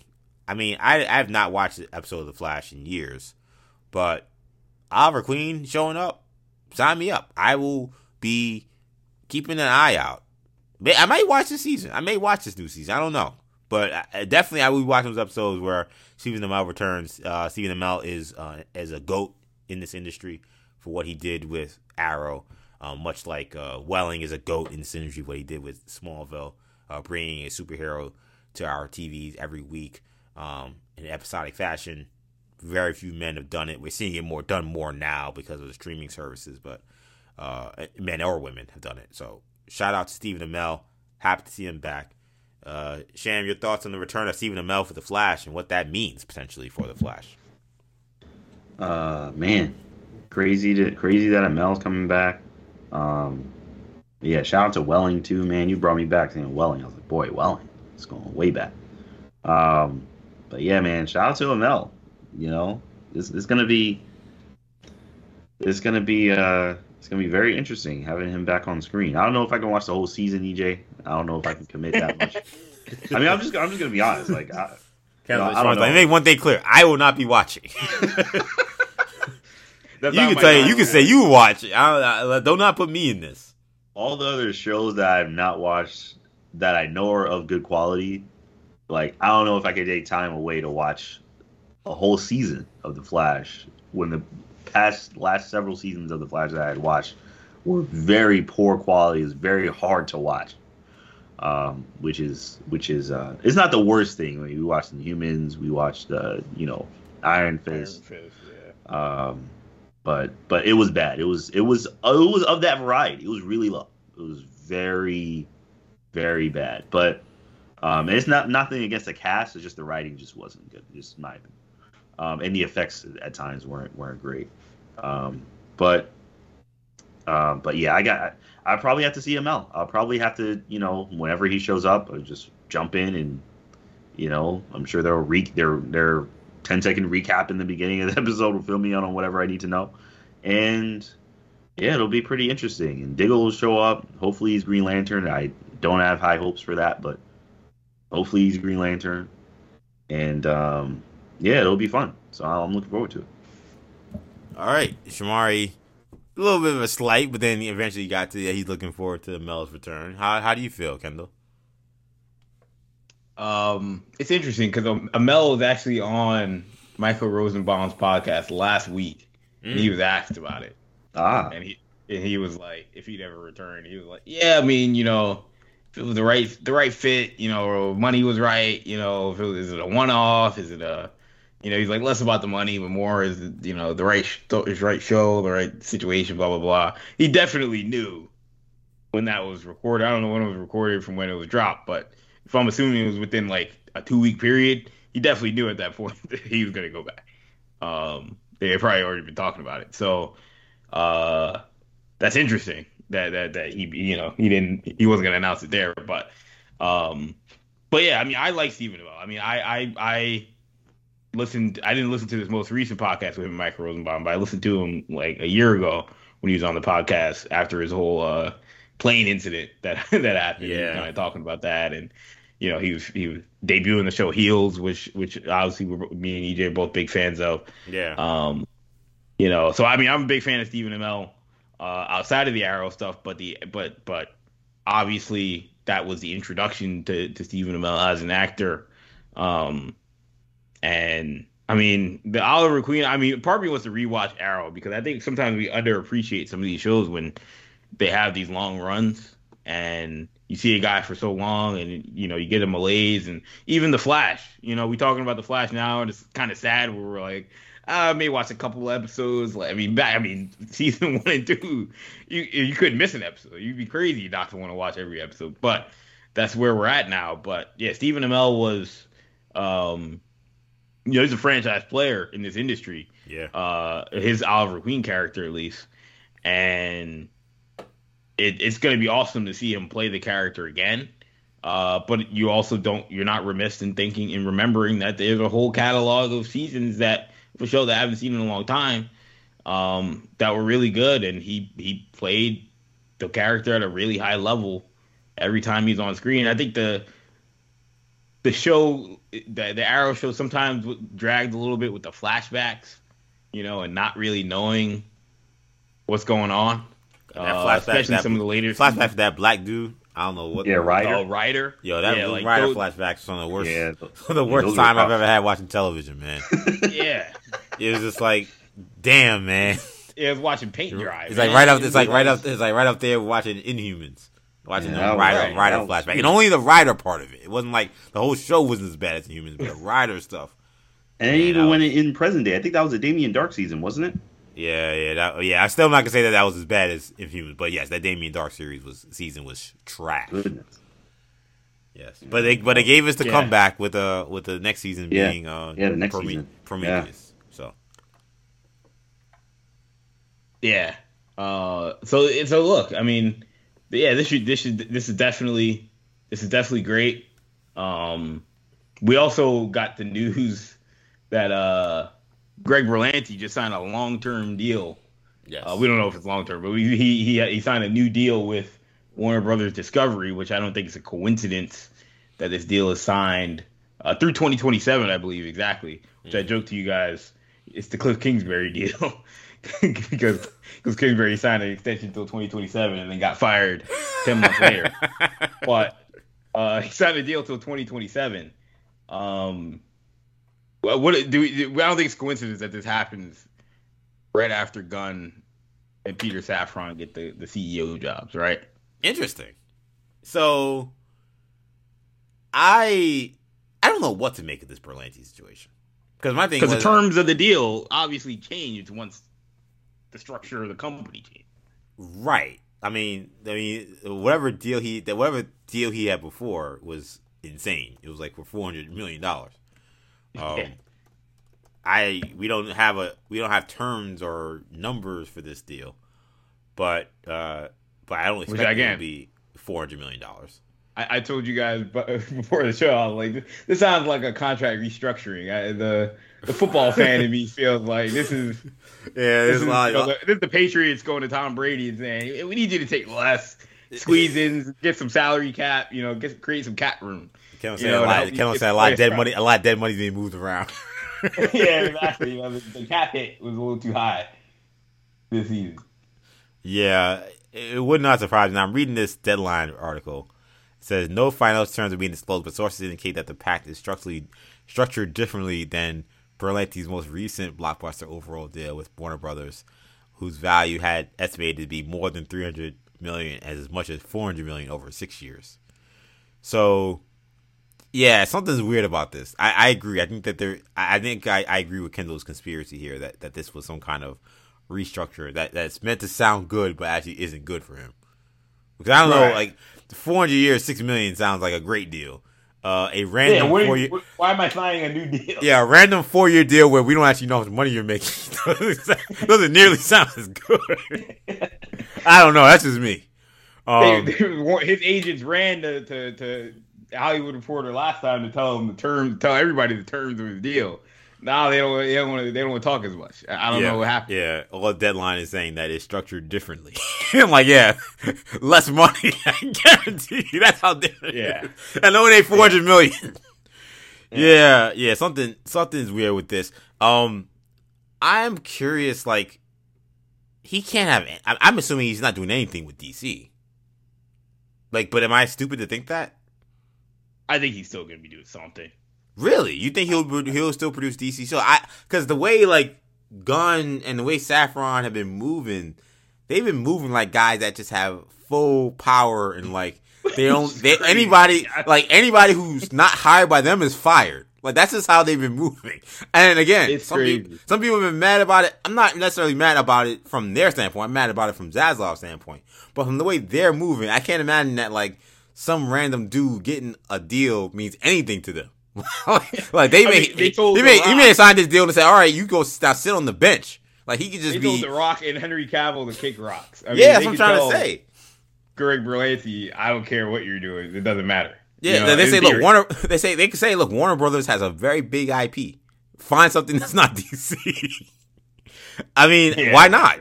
He- He's made other shows. Obviously, Riverdale is extremely popular. Like, I don't. I'm, I'm curious how Shan thinks about this. I mean, that that was my first thought when I saw this story come out.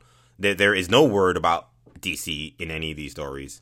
It just says Warner Brothers. Now we know, of course, Warner Brothers is owns DC, so there's that.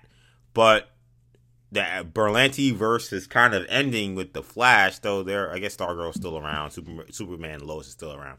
But I assume this maybe meant like whatever he already was doing. Maybe that will continue, but I don't think he's doing anything else. What do you think, Sham? Yeah, yeah, I don't know. I mean, it, you would think the clock is ticking for all of these shows at this point, and you kind of felt that way before anyway. But you kind of, you kind of certainly feel that way now. Um. So yeah, yeah, I don't know. I mean, it's it's it's. I mean, at the end of the day, he's gonna get paid a lot of money. Um. So I'm sure, I'm sure he's Yeah. not too uh, upset either way. But but still you know so yeah I, I think i think these shows are are are kind of going to be seeing their end pretty soon and i don't know if gunn will want berlanti to be involved in in whatever their plans are for their tv universe or hbo max hbo max universe um, berlanti's behind titans as well right Well, I'm saying, yeah, Titans and uh, Doom Patrol. Yeah, Titans and Doom Patrol. So I don't know what their futures are. Um, yes, it's. I mean, is it possible that is it possible that there's that this deal is is set is signed for him to only maybe continue them. those shows? Yeah, yeah, yeah. I mean, possibly. I mean, you don't know. We don't know at this time. And I, I've been watching Titans, and I think Titans has been um, pretty decent. I mean, for the most part. So Yeah, I need to get back on Titans. I thought Titan season three was pretty good because this is And- season Yeah. four now, Yeah. right? We're in season four right now. yeah, it's season four. Yeah, I gotta I gotta check it out. Maybe continuing this running gag. Maybe I'll watch it after I uh after I leave the podcast. I'll turn it on. Um, It, it, and James Gunn, to be fair, has said on Twitter, I believe, he said a lot of things on Twitter, but I do believe he's he's counteracted or he's he's he's counteracted the points that where people said, "Oh, you're getting rid of everything." Every saying, I'm not getting thing. rid of everything. Yeah, Yeah, he does say exactly. that. That's a lie. Uh, it, it, you know, it's probably most of it. You know, everything but Blue Beetle and, and, and Peacemaker. and, and, uh, yeah, yeah, Peacemaker, right? it's gone. but yeah, I mean, so this could be those types of shows could definitely fit into that as well, theoretically. I don't know if you Uh, guys saw. It's like this is semi-related, but I don't know if you guys saw the tweet. I want to say it was from Umberto, uh, who tweeted out a. Yes, it was Umberto Gonzalez. Uh, he tweeted because like we this is the second week in a row where we've not really done many DC stories because there has been very little to talk about. Um, but he posted a tweet, and I actually texted to you guys in case you guys did not see it. But like, there's been this weird stuff happening on Twitter that people seem to think that like big news regarding the DCU was gonna come out this week. Um, it is now Right. Wednesday going into Thursday of this week. I believe Gunn said that that in January we were gonna Yeah, get the yeah, we were gonna get something. Yeah, he said we were gonna get something soon in January. Yeah. and you know it's mid. We're approaching mid January. nothing yet, but uh, Umberto posted a picture of Nightwing, and it was essentially the same. Like, it was artwork that it was used for a recent uh, comic book series. Um, that was a, a kind of a crossover series for the uh, for the comic book uh, version of the DC DCU. But um, people interpreted it as say, "Oh, something's gonna happen with the DCU this week because uh, there's gonna be an announcement because this is like a little teaser, perhaps." It's a picture of Nightwing. He looks very heroic, and the words across say "Dawn of the DCU." it did make me think. One, it maybe is some. Do you guys think something is happening soon? Like you think something is happening soon, and wouldn't it be interesting if Nightwing actually did become a big part of whatever storytelling um, James Gunn wants to do to kind of kick off this new era. I mean, apparently, heroes. Look, he said that Batman's going to play a role in, in his universe. We assume it's not Robert Pattinson. Um, you know, I watched a video John from John Campea. He made a video on a show last week where he talked about actors that could be playing the new Superman, and then, you know, he then a fan asked him, "Can you do a Batman video? Since we're probably getting a new Batman, can you do a Batman breakdown?" And he was like, "It's a little harder to do Batman because we don't know anything about, you know, we know more about Superman than we we know theoretically about Batman, but, um, but it is possible that like." Because in my head, I, I, keep, I can't get past the fact that we have Robert Pattinson. I just don't believe that people are going to buy that we have two different Batmans. I mean, James Gunn has told me that. James Gunn has said, no, we're not doing that. We're not having this, having two Batmans, three Batmans thing. So, I like, I don't think they're actually going to do Batman. I mean, that's in my head. I could be wrong. Um, I almost feel like they may more likely to just bring Robert Pattinson in or say it's in the same universe. But, um, it is possible if they wanted to say, well, if we're not doing Batman, like he, we have a Batman in our universe, but we're highlighting Nightwing. I mean, that's that's one theory that you could you could argue that would fit that that that thought process. Uh, so are you guys thinking it's like Brenton Thwaites? Like we're talking Titans Nightwing, or are we talking a different Nightwing? No, I, am thinking it's gonna be someone brand new, which is why I wonder what the future is for those shows. John um, Campea actually had Brenton Thwaites as a as a cast for Superman, which I was like, I don't know if I agree with this, what? but but there's he no put him on the list. Yeah, there's no way that's gonna happen. That's just yeah, that's just Campea trying to stir up the pot there, in my opinion. But like, no, I, I think that the thought would be this would be a new Nightwing. I mean, remember, there was supposed to be a Nightwing movie. That that was supposed to happen under Adam various, McKay. Yeah, Adam McKay was supposed to make a Nightwing movie. Trust me, as a Nightwing fan. I've been waiting for that. But like, the reason why I bring this up is because I, I feel like Nightwing actually will be a great vessel to kind of be the story kind of anchor of telling a new DC universe that you're trying to explore. Because think about it, like Nightwing has so many, and we've seen uh, Weisman do such a great job of it in Young Justice. Nightwing has so many relationships and so many villains he's come across, and not just his childhood but his adult life. That he's a great vessel to tell a story and, and, and try to, to, to build a universe around. I mean, you got the whole Bat family. Um, he's very good friends with Superman. He has his whole beef with uh, Death uh, Deathstroke. He has the friendship with the Titans.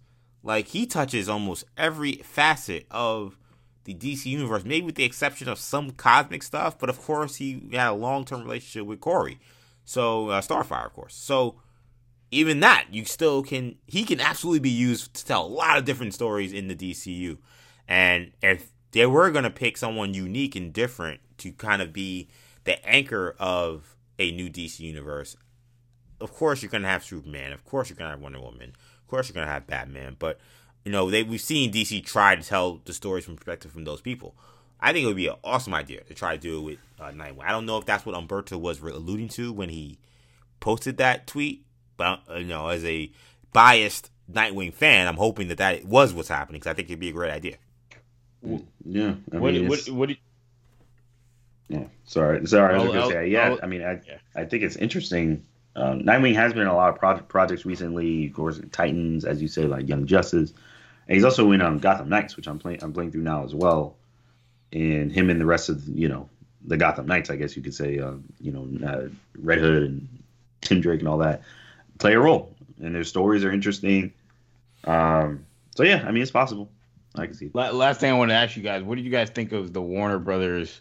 Hollywood, I believe it's Hollywood Reporter says that Warner Brothers uh, hasn't felt as good about a movie like The Flash since the since The Dark Knight, and that they I, expect it yeah. to be a smash hit.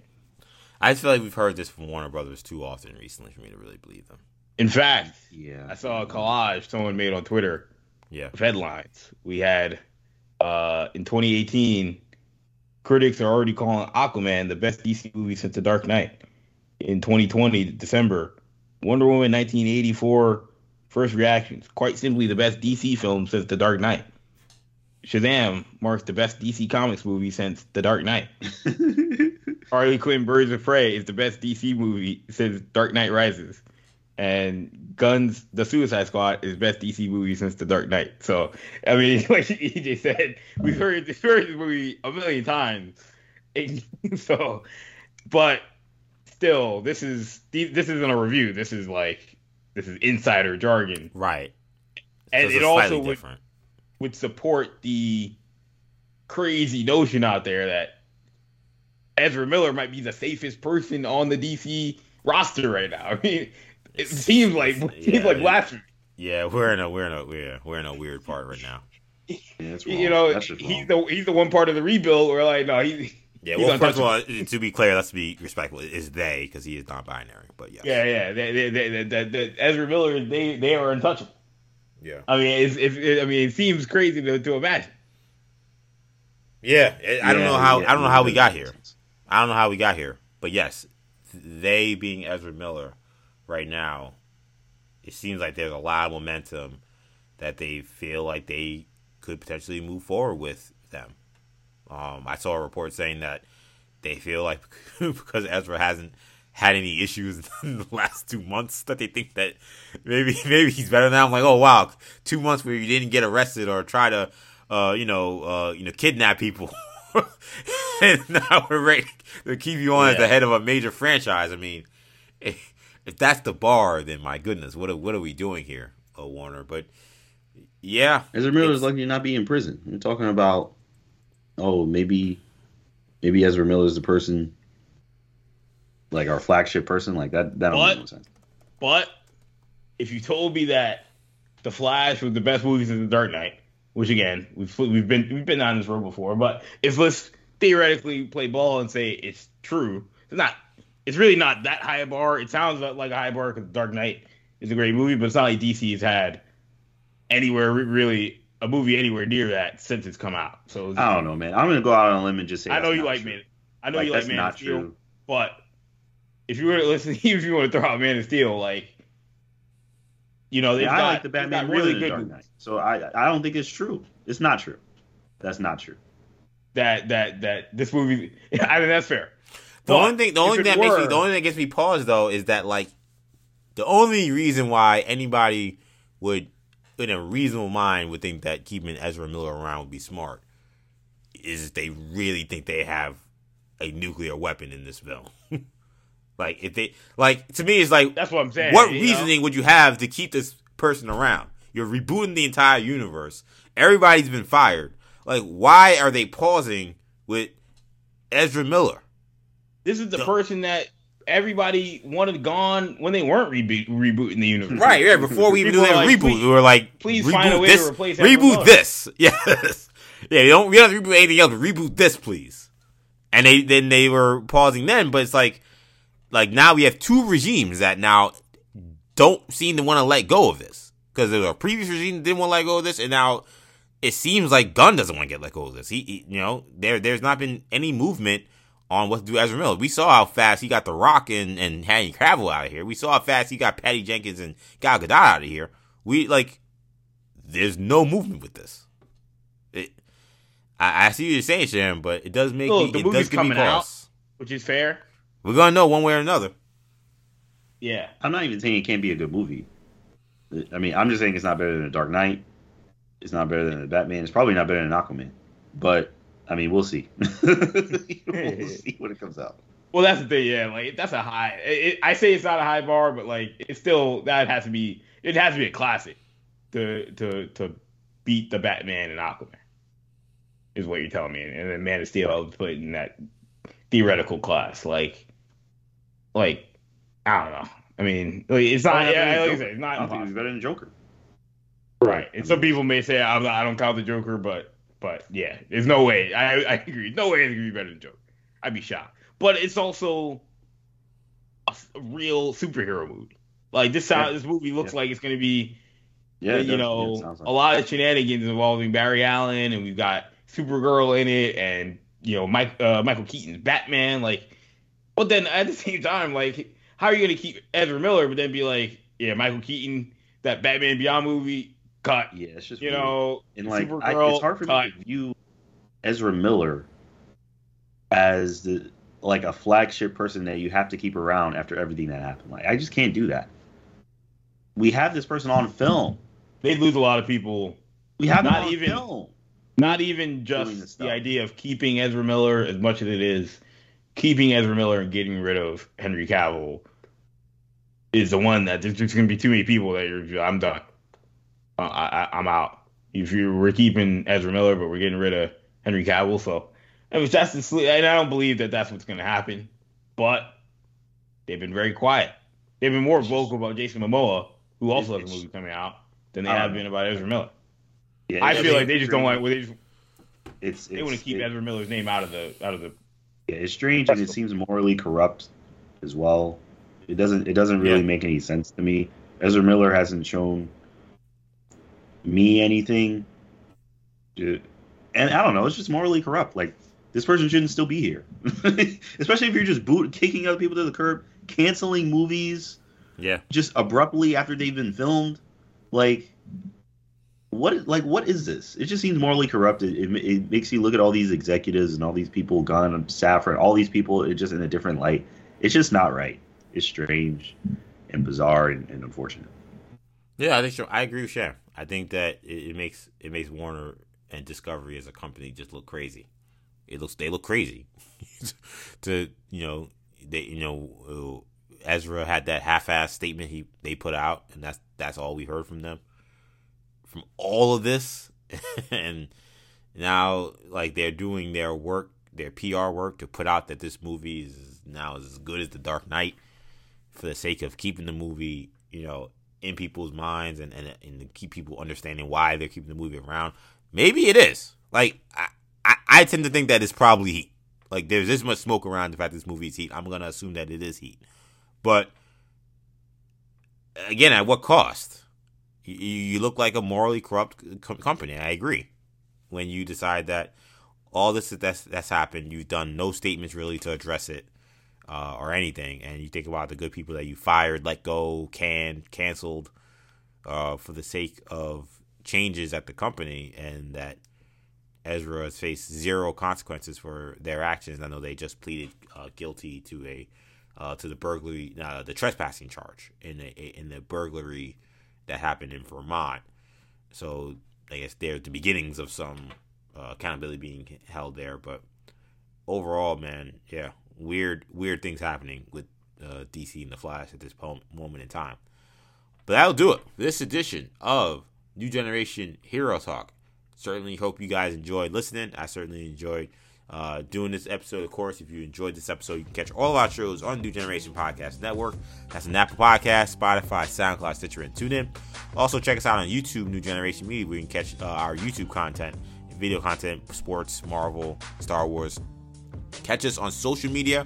We're on Twitter, New Generation Pod, Instagram, New Generation Podcast.